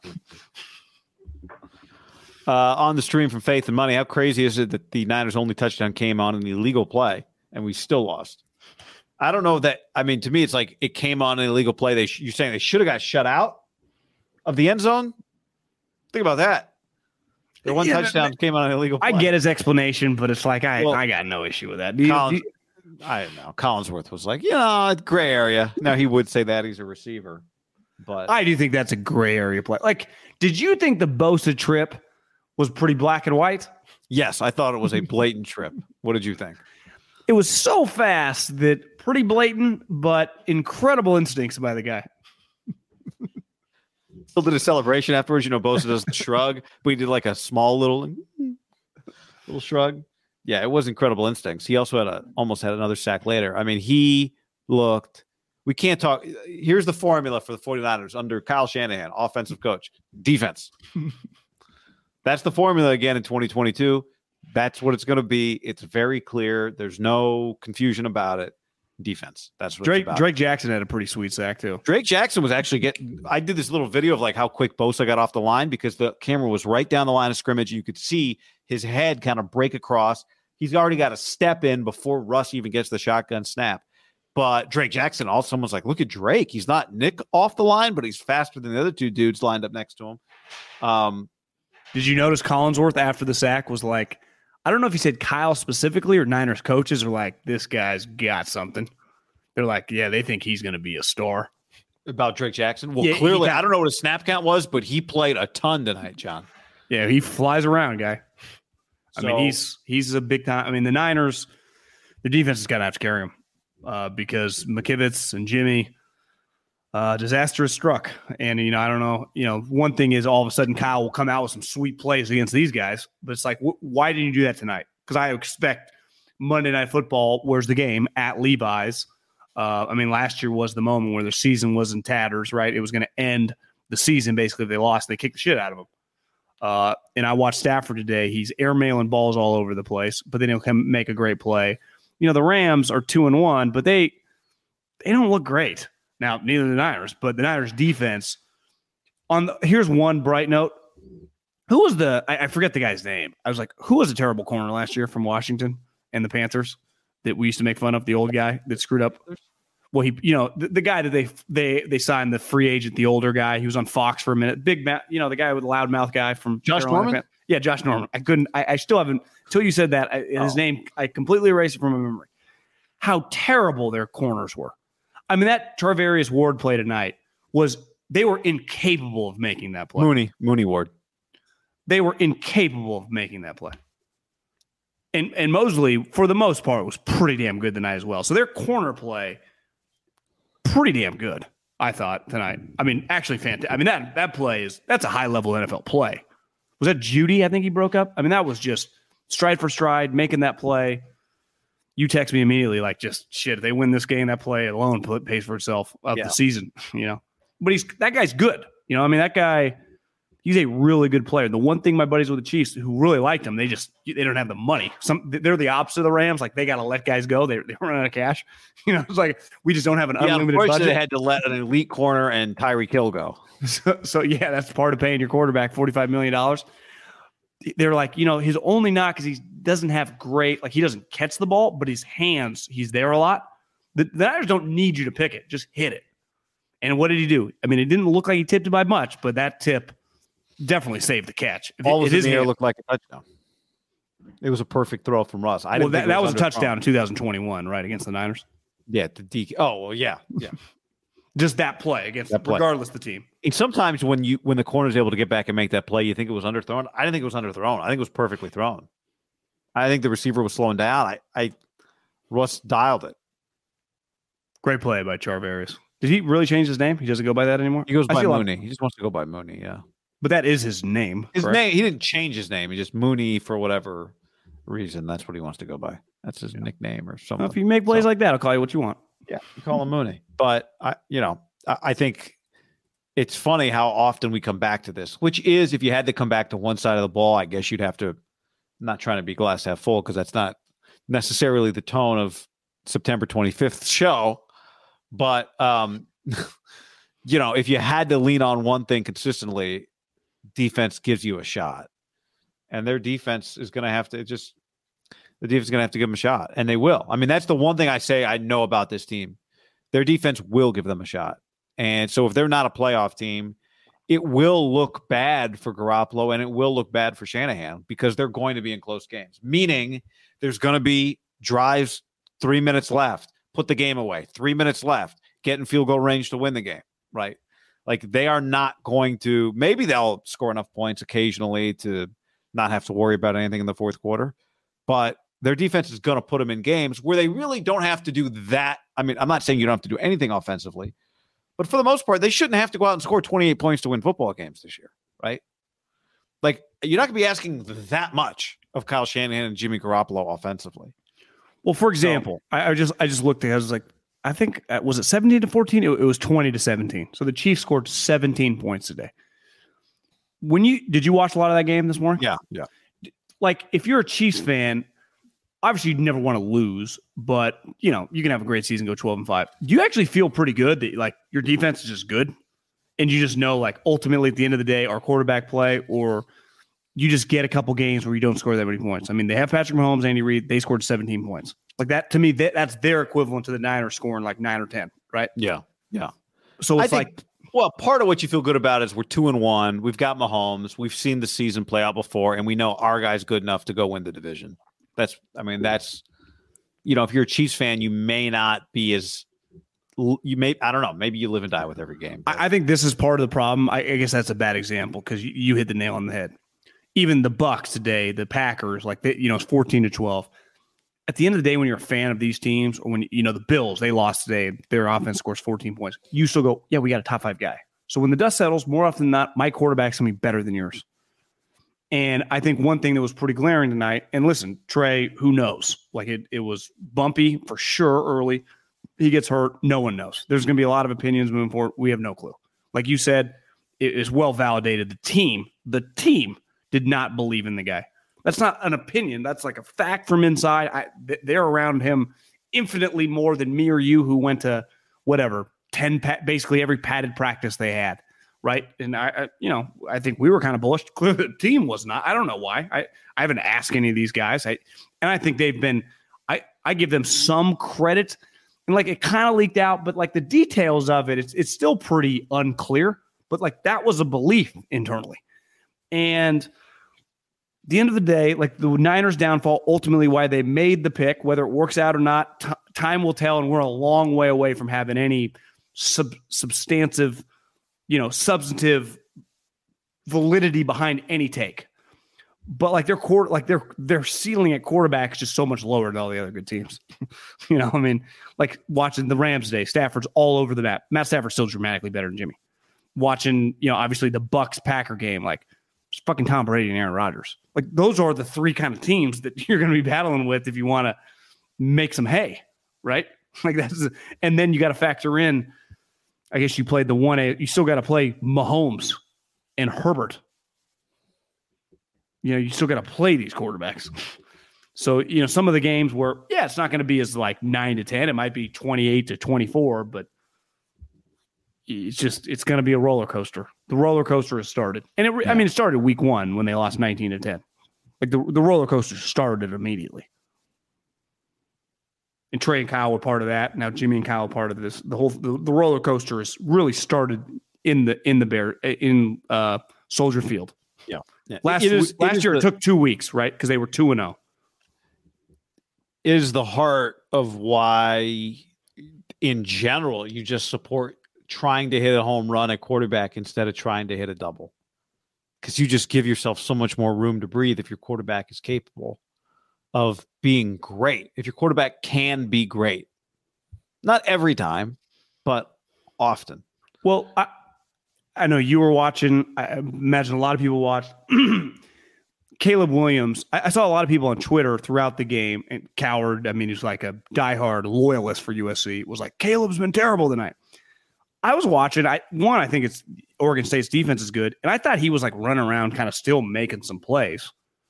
And then at the end, when he had to, he obviously made some great plays. But one thing they're always going to have, and they, they have the equivalent, I would say, right now of having the kind of Josh Allen, Patrick Mahomes of college football, more than them in Alabama. But the defenses they're playing are probably not quite as awesome as some of the SEC defenses, even though Oregon State's probably pretty good when that is your curveball, like even when they have shitty games, all you just might need is a couple drives. And he could pull that. And, and it's really hard. I know Jimmy's making the excuse he hasn't been around, but it's like, you know, Jimmy, you're pretty hit or miss with those in general. Yeah. I mean, the real the odds are that USC's defense just play, for people who didn't see it, they won. Uh, what was the final 17 14? 14? Um, USC's offense probably just played the worst game of its season. We maybe the Niners just played their worst offensive game of the season, but they already played their worst offensive game of the season. They got two bad offensive games so far this year. Caleb Williams was 33% passing in the first half of that game. Like I didn't watch much. I I, I kind of came in the second half. No, no, no. But I actually think your opinion is valid. He made a lot of plays with his getting out of sacks, plays that should have been negative plays that weren't negative plays. There was one pass rush by 90, tosses the USC offensive lineman, is corralled around Caleb. He like ducks under, rolls out. I was like, that's a remarkable play. Whether that 90's an NFL guy or not, he dist- it was I was like, I love this kid. Yeah. It didn't hurt that when it came time to make a play, he dropped back and threw it to the Biletnikoff Award winner for a touchdown. Oh, I had it on mute because. But Jordan Addison caught the game in touchdown. Only had three catches in the game. Like, that was Jordan Oregon, Addison that caught the ball. Yeah, that Oregon was State's, sweet. Oregon State's defense was good, but when it came time to make a play or two, beyond just what the theme, what the feel of the game was, Caleb Williams made made some big plays, and he had a fourth and six where he rushed. His two offensive linemen came and pushed him across the the, I don't know if you saw. Did you see that play? Oh, I saw that play. He tweeted like that's he got we build a wall. it was over. Play was done, and then bam, here come two of his offensive linemen to uh, push push him and uh, get him the first down. But you know, I mean, some the people get skinnier on the West Coast. It looks like Lincoln's. You know, I'm not saying he's chubby, but he's you know maybe he's wearing tight. It looks like he's put on a little some lbs, eating well in L.A. You know, he's uh He's all in on the football, John. He's a football guy. It's just clear the Niners to finish the thought on their defense. Their Can the Niners get Caleb Williams?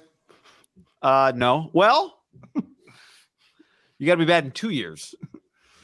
He's not draft eligible in 2023. He's Good draft point. eligible in 2024. So, um, their margins are going to be thin, and luckily for them, they've got a defense that that what rounds uh, big what rounds big Penix energy going in? boy, I mean, I, he feels like it's. It, I've seen much worse quarterbacks go in the first two rounds. So he was. I, I honestly didn't watch any of that. Was he look good? He looked good. It was one of those games where it's like, are they? How are they doing today? You know, but they had a lead, and you look up and he threw for 309 yards and hit some touchdowns again and made some big throws. I mean, I love Michael Penix. I'm a big Be- Michael uh, Penix. A beautiful ball, doesn't it? Gorgeous. That's the thing with Jimmy. Like it kind of looks okay coming out of his hand, and then it's just nowhere in the vicinity. Like Man, I like his, his I like watching Penix or Caleb. It comes out of his hand and then it hits the wide receiver. Yeah. Like why the, does Jimmy's ball come out of his hand? You're like, God, that looks good spiral. And then then when the camera pans, it's like, what is going on here? Was this guy? Was he aimed there? Is he just this inaccurate? The ball sometimes is so far off, guy. So far off. So far off. His, you know, his most accurate plays are either the quick, quick slant or whatever, which they never run in today, or the loopy balls. He hit the Deebo one, he hit the Jennings one. So he can either throw loopy balls, but when he has to throw a dart, especially off the move, it, it, you're just it could go anywhere. Well, he that interception he threw, and maybe the defense tricked him. Maybe it was just a bad throw. We'd have to. I gotta watch it again. He throws off his back foot a lot for a guy that doesn't have a, a great arm, or at least falling away. Maybe not necessarily off his back foot. That's partly offensive line, I'm sure, but he throws falling away a lot for a guy with a bad arm. Yeah, I mean it's Aaron Aaron Rodgers and Marino can pull that off. Let's far. Did you see Aaron Rodgers like quick quick snap throw on a goal line, little quick slant today, which is the safety, just no chance. Just there, you are not physically fast enough to beat Aaron to that ball. Just can't do it. it was touchdown. Incredible. Yeah, touchdown. Did you see the the Mahomes play where he kind of had to scramble? He throws a sidearm dart to Juju, I think. The DB's all over him, but hits him perfectly as like Mahomes had done like 360 scramble. It was like, what? What the fuck is that? Like, what, what's anyone supposed to? Who's the 85 Bears stopping that play? I don't know. I mean, that's that's just it. Yeah, that's why we pay a guy 45 million. Mitchell Trubisky made a play the other night on Thursday Night Football that I thought if Mahomes made that play, everyone would be like, Mahomes, fucking baller. But it just that's football, man. It's like the great quarterbacks make that play a lot, and then most starting quarterbacks can make a few plays that look awesome, but they can't do it all the time in a vacuum, independent of the context of the game, one play, maybe a couple back to back plays, Mitchell can look very, very talented. Can he not? Just run around, kind of throwing. Talented, yeah. Um, Black Pill Phil on the stream says, I'm stunned that the Alex Mack replacement didn't work out. Jake Brendel had the element of surprise being 30 and having never started.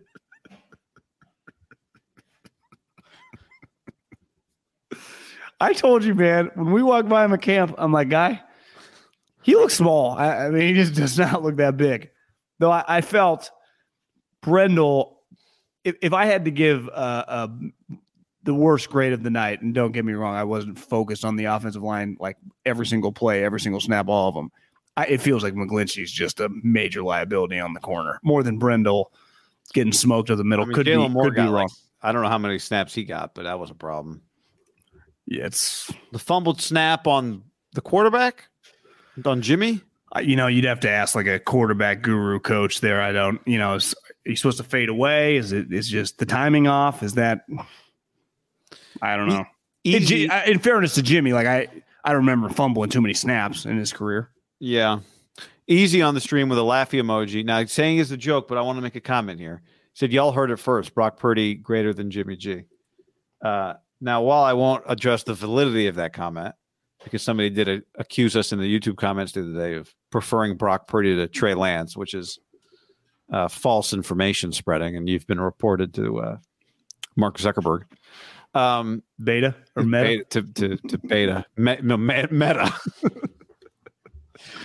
uh, Is that what it is? You have to type in meta.com if you want to go to Facebook now, not facebook.com. couldn't tell you, John. Couldn't tell you. Been I'm while. locked out of my account. so. Been a while. Every time I see, I get all the emails of Facebook alerts, and you know, one out of every 17, I'll be like, oh, somebody I hadn't talked to in a while commented on somebody else's comment. Uh, maybe I'll click on it and I can't sign in and I give up and I I'm locked out of my account. Not not because I was like suspended or anything. I'm, they they had some like thing you had to double down a security. Oh, I, I didn't know how to do- do it. I just I'm out. gotcha. Gotcha. Two factor authentication. Did you were you able to pull that off? Haven't tried. Haven't tried signing in.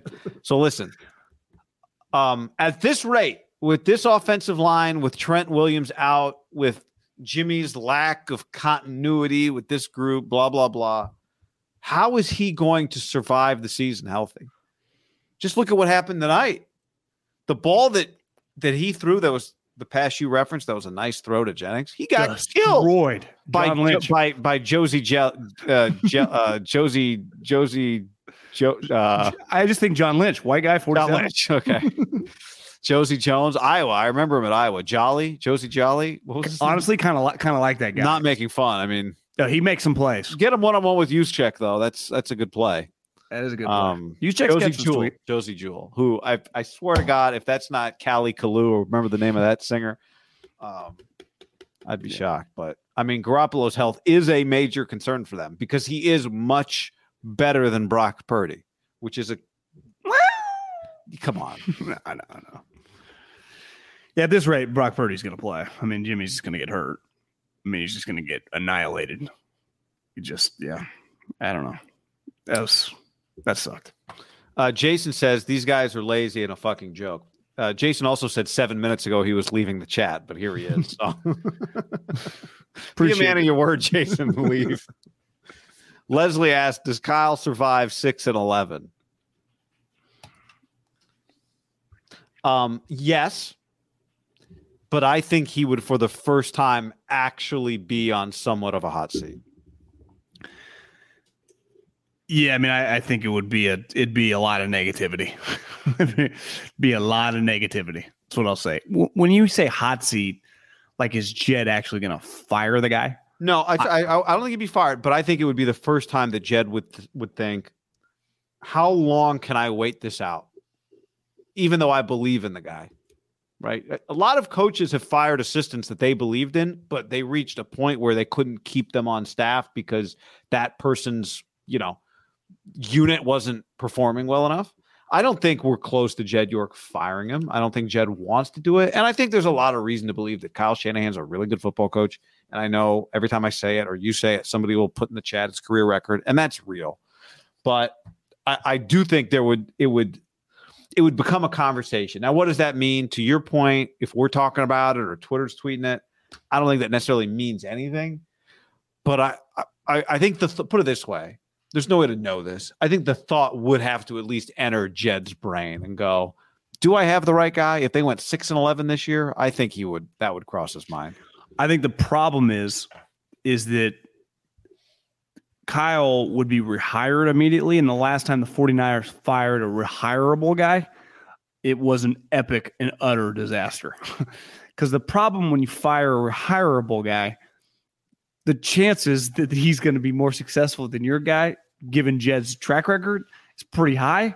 Yeah. Uh, because for the most part, when Jed fires a Tomsula, a Chip, a Singletary, they're unhireable, right? I mean, Chip somehow is at UCLA and they're playing fucking nobodies, and he's. I, I, I just don't think they're very good. I mean, am I crazy or are they just? Is UCLA I don't think good? they're- I don't think so. I mean, now mm-hmm. if they are, there, they, there's nothing they would have done to this point that would make us think that because they haven't played anybody. But What's their? Are they three and one right now? Middlekauff, They're what? four and oh. zero. And legitimately, who have they played any good teams? South Alabama is the best team they've played. I think And that was a team they won on a walk off field goal. that's right. I mean, Colorado's pretty putrid, right? Colorado's mascot was playing solitaire uh, in the stands. During So, was that game at Rose Bowl? It was- it- no, it was in Boulder. So, yeah, I just now if you want to do here, here's where I do think you could kind of, I guess, pull it off. If you did this move, and this would be pretty bold, if Kyle just had a disastrous season, won five games, and it was like shit, we just think DeMeco's better. Tate says, "I mean, is the season over? No, of course not. But that, isn't that the best part about football? Is did you see the internet was making a lot of fun of ESPN yesterday for going to Aaron Judge ABs? I love Aaron the Judge. Wake Forest. No, it was, it was Texas Tech, Texas. Okay, Texas. And- no, it was not Texas Tech. Texas. I They think it was interrupted Texas Tech. Texas. Yeah, just shot away. And I thought it was maybe it was a couple. Okay, all right. And listen, I, I I don't know Aaron Judge. Our, our buddy, who's a listener of this podcast, Vincent Recruity, has been at Yankee Stadium since Thursday, hanging with Judge. And he, he just sent me a bunch of pictures, like Judge with his kids and taking them behind. Like they know each other through Fresno State. Vincent Recruity, I mean, since I first met him in 2008, wore a Yankees hat every day. No one loved the Yankees, Michael Jordan, and Fresno State football more, and really Fresno State in general. And I'm like, do you know how surreal it is that you're like buddies with this guy having a historic season on a team you've loved for probably 40 years? Like that's pretty crazy. This has all worked out. They've become buddies through like his foundation. And Aaron Judge presented, and like he's just like I can't even explain just how good of a Put guy him on the pod for the next. Uh, well, I was thinking about the that. next promotion. But my point is, like, everyone on the internet was like, you just you cannot break away for these ABs. And this is the Yankees. And I get it, ESPN's probably run by some Northeast elite who loves the Yankees, but I'm sorry, guys, Texas Tech Tech, like no one. If I want to watch a Yankee game, You watch said it was game. Wake. Maybe it was two football games that happened over. Okay, but even Wake Clemson. I mean, that's Clemson's a top five team. I mean, I, I just I don't think you and that, no, it wouldn't have been Wake Clemson because that game was on ABC. I think it was Texas Texas Tech. I, I'm pretty sure it was. it was like North Carolina. Maybe it was North Carolina. Anyway, Well, they were playing Uh, Notre Dame. But my point is that the imp- ultimately my take is the reason everyone was ripping that is because football games. You, I text you. You felt it on Saturday. There was like seven or eight games that just felt like seasonal line. Tennessee's entire season, USC's entire season, Clemson's entire season. Uh, you know, it's just like, and NFL's no different. You lo- whoever lost that game tonight was going to be like fucking disaster. And that's just the power of football. Like ultimately, the Warriors could start like 0 and 5. It's like Twitter would be freaking out, but reality, it means nothing. like it means nothing. Now, I'm not saying that whenever Judge hits the home run, even though 61 is that just a Yankees record? Because it's not like it's a Yankees record. count Barry it's an Bonds. American League record. It's you know a celebration of what the world might be like if not for the steroid era. It's a little weird, right? I I don't think it. You know, if this was happening on any other team, it would not be the same. But it's happening on the Yankees, and Roger Maris did it on the Yankees, and Babe Ruth did it on the Yankees. Um, I'm not I acting like I- it's a nothing. no, no, I know you're not. I just think if you were doing this for the Rangers or anybody else, it would not be the same. But it's the Yankees, and I did. I was watching the Yankees the other day when uh, Josh Donaldson, I think, had a walk off. They've made the playoffs now. I think it's 24 out of 28 or 23 out of 28 years. Like the Yankees have earned what their place in the world. Right? There are a lot of play, people, teams, whatever, that have not earned the attention they get. They get attention for not really winning. The Yankees have earned their place in the world. Now you can make the case if I care that much about Aaron, I'd be watching the Yankees. I'd be Well, watching Aaron Judge. That was my take. Like if people that watch and judge, they're watching judge. But ultimately, what I'm saying is, is everyone's freaking out tonight. And this is what's cool about football. No different than if they win next week by 20, everyone would be cool again. It ha- I mean, shit, we experienced it last year, literally against the Rams on Monday Night Football. Season was over, and then it wasn't. But that's the power of football. That's the power. These other Yeah. sports just don't have it in the bag. It's not even possible because even the, the diehards know it just doesn't matter. I asked you today, I'm like, you, I asked you about the the four game thing and the ticket. Kind of you told me he's got a drag, and I drag. I'm like, this is insane. This is awesome. And you can one of the four can be like the red zone, and it's it's awesome.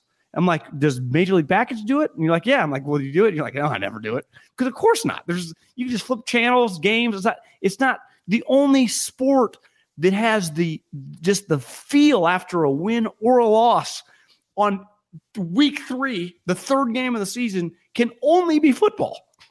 I mean, we're talking about does Kyle keep his job? They fucking played three. Well, we're games.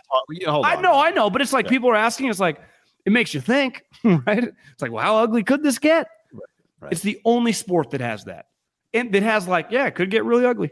you know, Yeah, because you you play so few games that it. Although although it, I remember the remember the year the Lakers had everybody like got the but but they weren't that good. It was was it Nash well, then on the front of Sports Illustrated, on the right? front of SI, and I think Mike Brown got fired in like six games or something like that. Wasn't Dwight, Nash, White. Yep. Kobe? Yeah. Yep. I think Nash lasted a half. I mean, I honestly don't think he lasted like two games. I think he got hurt early in like game one or two Yes, and missed the entire season. Yep. I think it's didn't that end his career? Like, I don't think we ever saw him again. Who would have thought? You know, eight years later, he's coaching a team. The star player wants him fired. Championship level crew. Everyone was like, "Yeah, Steve Nash, nicest guy in the league." Fucking someone, Kevin Durant wants him fired. like shit, everyone loves me. You know, to your point on how great football is, that we can, you know, you can play three games and and start having really big picture thoughts. Jason uh, Ponte says, "Hi guys, America lost tonight. I hate what I just watched. We all lost, but we lost like we were miserable together. You know, like but like the guy on here who hates us, 21 minutes ago said he was leaving and is still in the chat. Like at the end, we the misery of football is it's actually fun." Now, if your team loses, that's not fun. That sucks. But uh it, it still wasn't actually that bad in terms of like entertainment. It just we all so many people watch it. What I'm trying to say, I think, is so many people watch it that even when it's bad, it's such a great shared experience. Not that we're getting off on we're talking real stuff here, but Well, I, you and I were in agreement. Oregon State, USC felt very healthy for It was a our great- enjoyment oh, because. I have seen a million.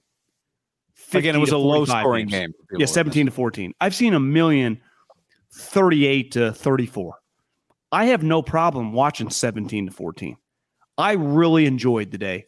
Tampa, Green Bay. Final score was 14 to 12. I had a lot, got a lot of enjoyment. Colts, Chiefs, 20 to 17. And it, it was what? Uh, 17 to 13 that last drive. They had to score a game winning touchdown. So it was, I mean, 17 13 the whole game. Did this feel somewhat like that? Because I, I do think we're a little numb, a little uglier, a lot of more punts. One thing we are, I think, our expectations in life, like the longer inflation goes, and you know, we lived in the Bay Area so long, you're almost numb to crazy prices. Like, yeah, turkey sandwich, 21 bucks. You're like, shit, airports are cheaper. You know, shit, you know, uh, Cobb salad, 19.99. Like, I mean, you're just numb to it. Rent, you know, shit, you want to rent a place, $3,700, one room, shitty bathroom, plumbing works some of the time. You're like, yeah, Nor- Northern California, LA. So depending on where you are, you get numb to it. I think football people have become very, very numb to high scoring games because of the rules and stuff, and they just expect it. Where I still like my favorite game that I have watched in recent memory, I, I the enjoyment I had edge was that Packer playoff game. Now, I'm not saying that I don't, I didn't watch much of the Clemson Wake Forest game. I'm not saying I can't like have fun watching that. But like tonight, I, I was kind of on my edge of, edge of the seat because isn't it cool? And it's happened. Actually, I feel the NFL defenses feel pretty good this year. A lot of teams playing low scoring games. When every first down, every score matters. I, I think the consumer, and maybe this is just social media, but it's just so used to like points and touchdowns and fantasy. Like, I'm cool with having to struggle. Now, ideally, do I want to watch that every single week? Of course not. I like some points. I like explosive plays as much as the next guy. But I can live with a week or two of just USC Ohio or USC Oregon State, this Niner game, Chiefs Colts. Like I've enjoyed the last 48 hours. But there's a difference between third and seven, completed ball, great tackle, and both quarterbacks missing open receivers, both teams committing penalties. The 49ers committed seven penalties. 49ers had three fumbles, lost two of them. This was on the uglier side. This was on the uglier side. Yeah. Eric Branch had a tweet um, that game review 12 points, 14 punts. that was like the third quarter. so yeah, I mean this was this was not a good. You would say the Oregon State USC game from a I, I was a high cinematic. Yeah, but it was a high level game. Again, the quarterback was 33. It was just I thought it was a good game. Uh, Hector says feels like Niners football again. LOL. Uh, John, a few other things. This was uh, much funnier to you several hours ago. ESPN stats and info through three weeks of the NFL season, only one team has lost all three of their games. The Raiders, the last team to be the only 0 3 team through three games, was the 1959 Detroit Lions, who would go on to finish the season 3 8 and 1.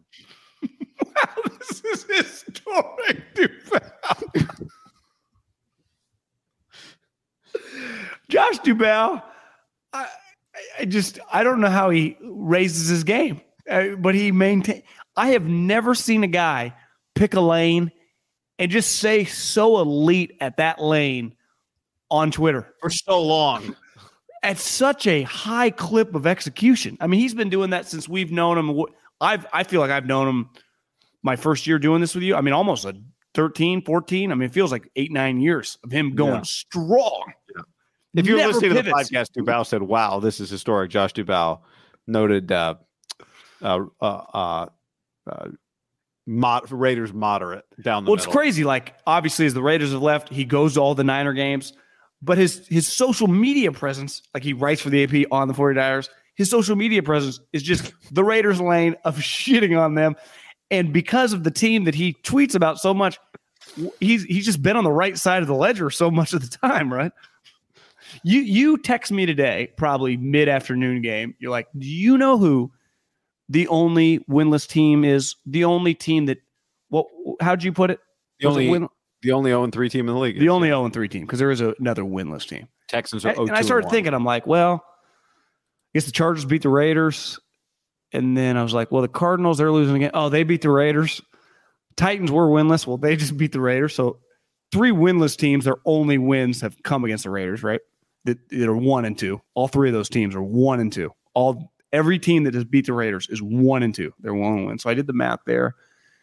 And then you're like, don't forget the Texans. They have a tie, so they're oh two, oh two and one. And you just start thinking, you're like, oh, the Colts just beat the Chiefs. Even the fucking Patriots got to win, right? Against the Pittsburgh Steelers. Like Steelers got to win against the Bengals. I'm just going through my head. I'm not even thinking you're coming at it from an angle. And then it kind of you just it's the Raiders. The, there is one team that's 0 3, and it's the Josh McDaniels Raiders. But the highlight of the Raiders' day is Paul Gutierrez, close friend of Mark Davis, flies on his plane. I like Paul, but he's he's in bed with I thought Mark, Mark flew Southwest and jet well, Sweet X. I think Mark kind of upgraded in recent oh, okay. Uh, you know, Raiders. I was just I was in Vegas for 24 hours, guy. Business places are packed. Might be high inflation, and it is. There. Raiders, I mean, Raiders own Vegas. I'd say the Aces have feel. I swear to God, guy, we're flying on the plane. Older gentleman from Chicago, lived in Vegas. He said like 25 years.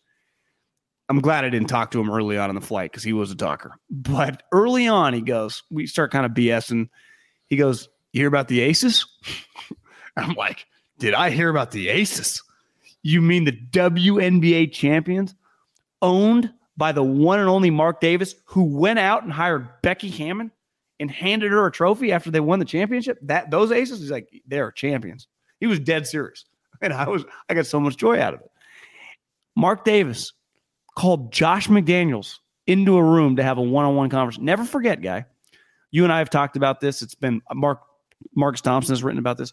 Mark Davis in the Jack Del Rio era after losses, and trust me, they had a few bad ones, used to yell at coaches on the plane for things he didn't like. Yell at them. Well, then he hired a $100 million coach. And from what I was told, those days ended. There was no more yelling at assistants. Now, I think John took care of that, right? But Mark no longer, like, he hired John, paid him a premium. Even though they had some weird losses, he stayed out of that business. Is it safe to say that he's back entered that business of, you know, letting his opinions be known of what he likes and doesn't Only like been emboldened. after his championship? Yeah, you know, and move the team to Vegas. He's not in Oakland. It felt like he wasn't surrounded by people that supported him in Vegas. I'm sure there's a lot of red ropes being pulled aside, a lot of Mr. Davis, your table's right here, right? Rubbing shoulders with other people that are making moves and making money. And uh, you start feeling, you know, maybe I don't want to just be kind of a passenger along the way of this NFL franchise. I want to drive. You know what? Actually, Jeeves, bump over. I'll drive this time. And uh, yeah, maybe he's uh, maybe he's taking the wheel. I, I would say this. The first game I'm putting on Derek, those picks. Last game, probably combination a little bit everyone. I watched a lot of that second half. It was an embarrassment from Josh, I thought. Delay games, then timeouts. It, it was pretty ugly. And, and I, I was putting this out on the social media streets. Nate Hackett has been shit on and dragged through that poop. Josh McDaniels had moments today that were Nate Hackett like. Now, I think Josh, because of his name, he's so much more famous. I think the average NFL fan, whether you root or hate the Raiders, just, you know, he's been a part of successful teams. You just have a higher thought of him. It's regardless of it's historic because it kind of is, right? I mean, usually there's another 0 and 3 team. just to not have a win, pretty ugly. But it is, I believed. I, I, I thought they were not only going to be competitive, I, I thought they were just going to be probably be pretty good. It's an, I mean, utter disaster. I mean, today they, I, I know it ultimately came down to a two point play for a large period of time. Like they were, they were down multiple scores. Even Raider fans were like, I, I've gotten some, I've gotten some DMs like, could we convince Sean Payton? This is a disaster. Today, from the schematic or not schematic, but the the game management stuff, it felt like Josh was and then he said again after the game, we got to learn how to win. Like, no, Josh, you kind of need to learn how to win. Like your resume as a head coach, I mean, you lasted a season and a half. And I, I do think going back, that red flag, it, it just feels for a guy that we want to feels the buttoned up, the most buttoned up of all the New England guys. Maybe is he closer to them than we think? He just maybe a little bit better schematically. Because schematically, he's proven over the years. He kind of You know what he's what he has differently than most, and the offensive guys have it. Is they at least had a side of the football when they were in New England, right? But there've been a lot of offensive guys. Charlie Weis was an offensive guy. Bill O'Brien was an offensive guy. Bill had success. Bill, who knows? Bill might be a head coach. Jo- Josh would die to be Bill O'Brien, right? as a head coach. Yeah, I mean, but Bill didn't get. Well, I mean, Bill got Deshaun, so Bill Bill got a pretty good, pretty good Bill, Bill made the playoffs, I think, with Yeah, Hoyer Bill, one Bill time. had a good run. No.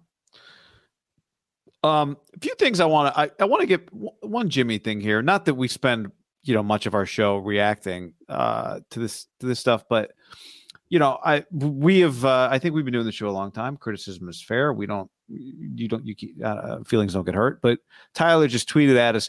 I'm so curious if you two will roast Jimmy for scoring only ten points like you did Trey after the Chicago game. So curious. Uh, and um, on this stream, Anthony wrote tonight one and ten on third downs in uh, in the disastrous game rain game in Chicago. Trey was eight of seventeen on third, same points ten. I'm not hearing the same level of scrutiny. John, can you admit Jimmy is trash, sir? Um, if you want to nitpick, if you think we are too critical of Trey Lance, that's fine. I'll listen to that opinion. Like that doesn't bother me. But don't peddle the bullshit that Jimmy Garoppolo does not get criticized around here. Now, if you're new, if you just joined the show last Thursday, then we can uh, catch you back up. But uh, anyone that's been around the show for a while should know that uh, we supported the trade to move up to replace Jimmy Garoppolo. We've talked for a long time. There's not really anything to debate with Jimmy Garoppolo. I, I, I don't think. I mean, I guess there are some things that get debated, but I think our, our stance on Jimmy Garoppolo as a starting NFL quarterback of a team that has championship aspirations is pretty clear. He is not good enough. Well said, guy. You don't want to get. I, I give you credit for for uh, How many times Stop did you say the guy was beyond shitty tonight? will you? Will you finally admit, John? All we want. Well, tonight, I mean, the number's pretty big. I'm sure the podcast will do good. Tonight, no big, you know, Sunday Night Football. It's, I would say, somewhat of an outlier in the business we're in. We just want business to flow. And historically, the numbers, we want them to win because that's when business is the best. If these performances continue and they go 6 and 11, we're to have problems with everybody. I'll promise you that because uh, it, it impacts. Now, you know, money's set, and these numbers today was huge but like the fan base does not want to watch shitty football and that was i didn't i guess try to justify it because as you immediately like this was the worst game of all the tight games. Like it was on both sides. I mean russell was an embarrassment for the majority. It was awful. It was just bad football. Three and outs left and right. No consumer wants to watch it. And if this was a game like i said when we didn't know seattle atlanta happened because you couldn't have paid me and i get paid to talk about football to even make that a box on my iPad because I didn't want to take up space. It was completely irrelevant. And you know why? Because I think most people just those two teams suck, right? Just a relevant football game. And when you get shitty in the NFL, I saw I follow a lot of guys in Seattle over the years. Just I follow some of their bloggers and stuff just because we Yeah, follow that yeah. team so closely. And one guy tweeted today, he's like, uh, they just called the Atlanta Falcons defensive coordinator Drew Pees. His name's Dean Pees.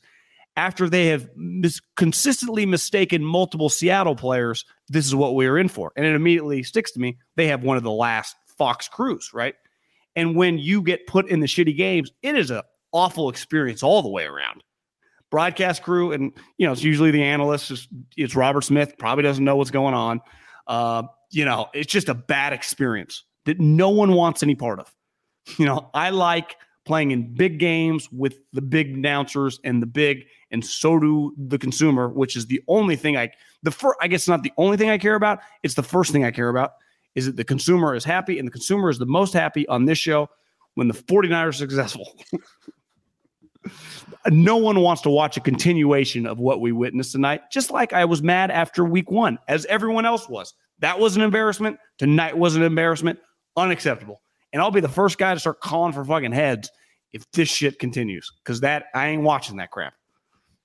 And I have to. Like I, this is they're the one team I don't have a choice. I'm watching them, and I can handle it tonight because it was Sunday night football, and I just know 25 other million people are talking shit about it with me.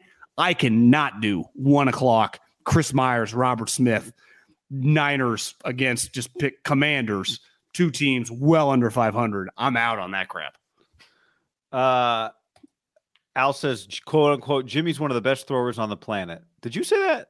No, Kyle said that. Oh, Kyle said that. Okay. Um, John, here's a trivia question for everybody to have fun with on Monday, whenever you're listening to this, if you're uh, not watching live. There are two undefeated teams in the NFL right now. Who are they? McDaniel, That's one. uh, AFC or NFC? NFC, the first place team in the NFC is Oh, the oh the Howie Rosemans. The Philadelphia Eagles. The Dolphins and Eagles are the two, three, and O teams. Rams two and one. Vikings somehow two and one. Um, I'm not going to read all the two and one teams. Mike McDaniel, John, has now beaten John Harbaugh, Bill Belichick, and Josh Allen. Despite the fact today that Miami ran 39 plays, actually, I wrote that down. Let me double check this. And Buffalo ran 90. That can't be right. I wrote it down. I I I researched it. I've made a note. And uh, even as I say it out loud, I, I I am I think it can't possibly be true. Uh, You once said that UCLA's operating budget is 11 billion or something. I still don't believe that. Doesn't sound even my number might have been higher. The uh, the Dolphins, uh, the number was correct. Dolphins ran 39 plays, and the Bills ran 90. I, I didn't watch much of that. game. How's that even possible? I don't know. Uh, Tua suffered a back injury, but was able to return to the game later. NFLPA uh, has some questions. You see that? Uh, I, I did not see that, but I'm not surprised. Yeah, the NFLPA immediately reacts to the NFL and wants an investigation done. Yeah. Uh, Tua today, 13 of 18 for 186, a touchdown. His back did. He kind of did the wiggles and then he went down. Josh Allen, John, 42 of 63, 400 yards, two touchdowns, no picks, two failed spikes, one at the each of at the end of each half. In the at the end of the first half, he fumbled the spike and so threw the pass and time expired. And at the end of regulation, he did not spike the ball in time. Wasn't his fault. Wide receiver cut it back. No, so gassed afterwards that he he ended the game uh, in Tua's arms. They I looked do- like he just lost the Super Bowl. I do think the main reason Dorsey was so mad is the guy just didn't run out of bounds. I mean, that's situational football. Yeah. He, they have no timeouts left. He's he he's running toward the out of bounds. He's like, you know, I might cut it back, see if I can gain an extra five. And he did. And then I he pops up immediately, like, oh fuck. And it's for a split second, I'm like, are they gonna get this off? And you're like, no chance. I mean, Yeah. it's just what would you say the minimum chance is to get it on the sides? 11, 12? Yeah, it depends how far, you know, like there's a few little things, right? Like how clean is the exchange? How far are you guys running from the exchange of like give it to the ref and the ref places the ball down? That type of thing. Um, how much time do you think they had there? It felt like they had a fair amount, but what did you say they had time Uh, wise? I, I think when he popped up, it was basically single digits, nine seconds. Uh, the uh, Bears are two and one. John Justin Fields today eight of seventeen for one hundred six, no touchdowns, two picks, and they still won. Eight of 17, 106, no touchdowns, two picks, but the Bears beat the uh, Texans twenty three to twenty. Uh, Chargers got blown out by the Jags, the most points the Jags have scored since 1933. Um, the Jags with a, a dominant performance over the Chargers, 38 points. Again, Jags have not scored 38 points since 1933. Think about that stat. 1933. Yep. I don't know. I just made that stat up. but um, Well, an ass kicking, an absolute ass kicking of the Chargers today. Why saw someone's like they're missing all their players. The Jags have had the number one. They have been the worst team in the league for 24 months. That, that's just like that's a fact. When you when you draft number one back to back years, you are literally the worst team in football. Means you're stacked with talent, though. Well, I would say this. He looks a lot better. like he looks he had moments today where like this guy's going to be a top 10 quarterback. And then you go, "Well, who's his coach?" I don't know, a guy that won a Super Bowl, the backup quarterback. And you see Doug how happy he is, how just normal they feel. Like do you know what ETN does now? He plays running back. Remember when when uh when they drafted him and Urban put him at wide receiver? It's like, Yeah. what are we doing here? Laviska had a does Laviska play for the Jacks? He does not. Uh, Who's he oh, wait. for? He plays for, I thought he was on the um, Panthers now. He got Oh, drafted yeah, by the Jags. You're right. nice- La- Laviska had a sweet touchdown. The no, Panthers, no, wait. LaVisca. Laviska. Laviska. I've been betting on the Panthers two out of the last three weeks. They finally win. I don't bet on them. You're right. He, he does play for the Panthers. Put a put a nail in the coffin of Dennis Allen, who's you know Mark Davis, pretty good vibe of coaches, right? Didn't like Dennis Allen. Dennis Allen stinks. Oh, yeah. Yeah, He's already out a on Josh had a good feel. Had a good feel for Dennis Allen. Didn't miss on Gruden, but you know, Pit Bob uh, Rich Bisaccia is having success. Packers two and one. Uh, are the Chargers? Who's going to coach the Chargers next year? Uh, I Sean mean, Payton. It would be Sean Payton's ideal job, but the problem is Sean Payton costs money, and Dean Spanos doesn't like to spend it. I But it just might be too hard for him not to hire Sean Payton. Which, if you're Sean, there are times I was watching the Dolphins today, thinking, how lucky is Mike McDaniel? Like, now I give him credit, right? It's not Well, is, it- like, do do is there a quarterback good? uh, he, you know, his numbers were not great today. But my point is, Mike. Sometimes you have the chance to become a head coach, and the only you just it's like, all right, congratulations, you're the coach of the Texans. That's who you get. Mike McDaniel got Miami. Now he's a good coach. Like he's not lucky. They're as lucky as you know. They're lucky to get him because they're three and zero. But sometimes you just get the Dolphins, and it's a cool area, and maybe you get some. You get trade for Tyreek and shit. This is way better than being the Texans. Big ass watch, sweet glasses. Yeah. I mean, if Sean Payton gets to coach the Chargers with Justin Herbert, I mean, you think about how who are the coaches that have fallen into like all-time great talent? LaFleur getting Rodgers and the Packers, but he's older, little tougher maybe, but you give him give LaFleur a lot of credit. I haven't thought about that list of coaches who stepped in like as a quarterback who we already knew was great, was a was entering his prime, which is, you know, from an age standpoint is what Herbert will be but that's got to be on the short list of coaches stepping into jobs. Well, I, I thought last week when everyone freaked out about he should yank him out of the game, and Herbert didn't want to leave the game. I understood it. They they were down, and close. and the game was close. today in a blowout game. His comment after the game, were, were you watching? I I, I kind of stopped paying attention when they blew him out, and then I look on the internet, and everyone's like, "What is he doing, leaving him in?" I did see that. And, and I saw his comment after the game is like, you know, he he wanted to finish it. I I think they don't parallel each other, and I think that is insane. Once you go down three plus scores, middle of the fourth quarter, he, he's coming out of the game.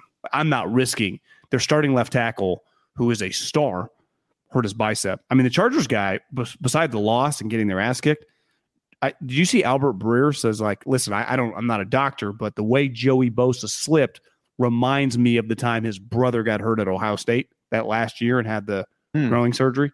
Hmm. And Slater had a bicep where he did not. They, they might have lost two of their best players for a long period of time. And obviously Herbert is injured. Is it safe to say the Chargers could be now their schedule? I think it's like Seattle and then they play the Browns, but they- are losing players left and right. And there are some reports, you know, it's out there on the internet. People are turning on this fraud. People- and I've heard- What, what do you mean, like in the locker room? I think they think he's kind of a phony. And I heard from a pretty credible source. I, I mean, I've been on this ledge without, I didn't know if I had tangible information. Uh, I had heard kind of hearsay and I just consumed him. I'm like, yeah, this guy, I, I feel pretty good at spotting kind of phonies. And he had that vibe. And if I can see that from the outside, the players are going to turn on it. And they, guy, they, they, they quit. I mean, the Jags, I get Lawrence is playing a lot better with Doug Pederson, but give me a break. The Chargers, they gave up one huge run on this one, like I think it was like fourth and one. The guy takes to the house. Yeah, Joey's not on the field, but number Derwin James was standing there. Khalil was standing there. I mean, they still got, you know, J.C. Jackson's kind of backfired, right? They signed him to all that money. Like that's a big thing. Remember, the Niners wanted. Now, I'm not saying that it's J.C. Jackson or Brandon Staley's fault he got hurt, but he got hurt. He missed game one, played game two, got cooked, and then he was inactive today. That's you would say for the they gave him a ton of that's kind of been a short term disaster for them, right? You pay that much money and you're getting Yeah. two games, and the one game the guy's getting cooked. So it's the Chargers are in meltdown, and the crazy thing is they're not even the biggest meltdown of their division. It's crazy now. If you had to do the rankings, obviously the Chiefs just feel the most stable. The Broncos would be kind of second. I mean, they're two and one. They're like, I don't know. who would you who would you rate in worse shape right now? The Broncos or the Chargers? Um, well, the Chargers have like I, I think Denver. Because here's the thing with Denver: like we look at Denver like they're not supposed to be good, but that is not how they view themselves. They're in bad shape. So, I mean, at the end of the day, they just hired a coach and just paid Russell Wilson a bunch of money, and he might not be good anymore. The Chargers do have Justin Herbert, so like organizationally, even if He's, they got, he's but he's but he's banged up right now. well, I understand, but I'm I'm just saying like Oh, you're saying long term? I'm just saying big picture. Like now, who's more likely to make the playoffs? I would still say the Chargers, but I also I do wonder if if we are the Chargers owners, we're sitting in a meeting going, do we need to mandate that like Herbert sits? The last thing we want is for him to be in any long term risk of injury. Now, you know this injury is not that this particular injury would get worse, but I would my number one priority would be protecting Justin Herbert today. What would you you want to do an early week four look ahead? Yeah. Raiders hosting the Broncos. Guess the line. Uh, I'm going to say Raiders minus. I bet that game closes at like four and a half. Like they're a better football team than the Broncos. Uh, see, I was going to go pick them. Really? I was going to go open it probably like Like, Raiders. I've watched the Raiders. They got problems. Uh, They got a lot of problems. It just feels like Their defense, you think? Russ? A lot Maybe of delay of games from um, now the the. Oh my God! I mean, the Bucks had a delay a game on a two point conversion today to tie the game. I don't mind being at the seven yard line sometimes, unless you're going to run it on that play. A little more space. I know. Well, they were going to run it at the two yard play, and Oh, were they? Did you that? they, ran it. Was it who was calling that game? Olsen, Uh, Greg, Ol- Greg Olsen, and Burkhardt. Yeah, it was, I mean, it was game of the day. Yeah. Yeah, Burkhardt's like that play was going to work. Like they handed it to Fournette. Bur- Burkhardt, uh, I mean, Olsen's goes. They were going to walk in for a touchdown. Okay, if you're running at the two yard line, you can delay games. Can we do something about these delays? Can we just get a buzzer on the play clock? Every game I'm watching, it's like snap, clock's at zero. And everyone's like, now remember, the protocol is the referee looks at the ball, looks at the clock, looks at the. How can we just get a buzzer, a play clock, something, anything? Why is Do it so hard? Do you think it could be the lack of practice? No, no teams alone. I'm seeing a lot of delay games. Maybe I don't know what it is, but yeah, have you it- noticed that? uh, yes, delay games left and right, home teams, away teams.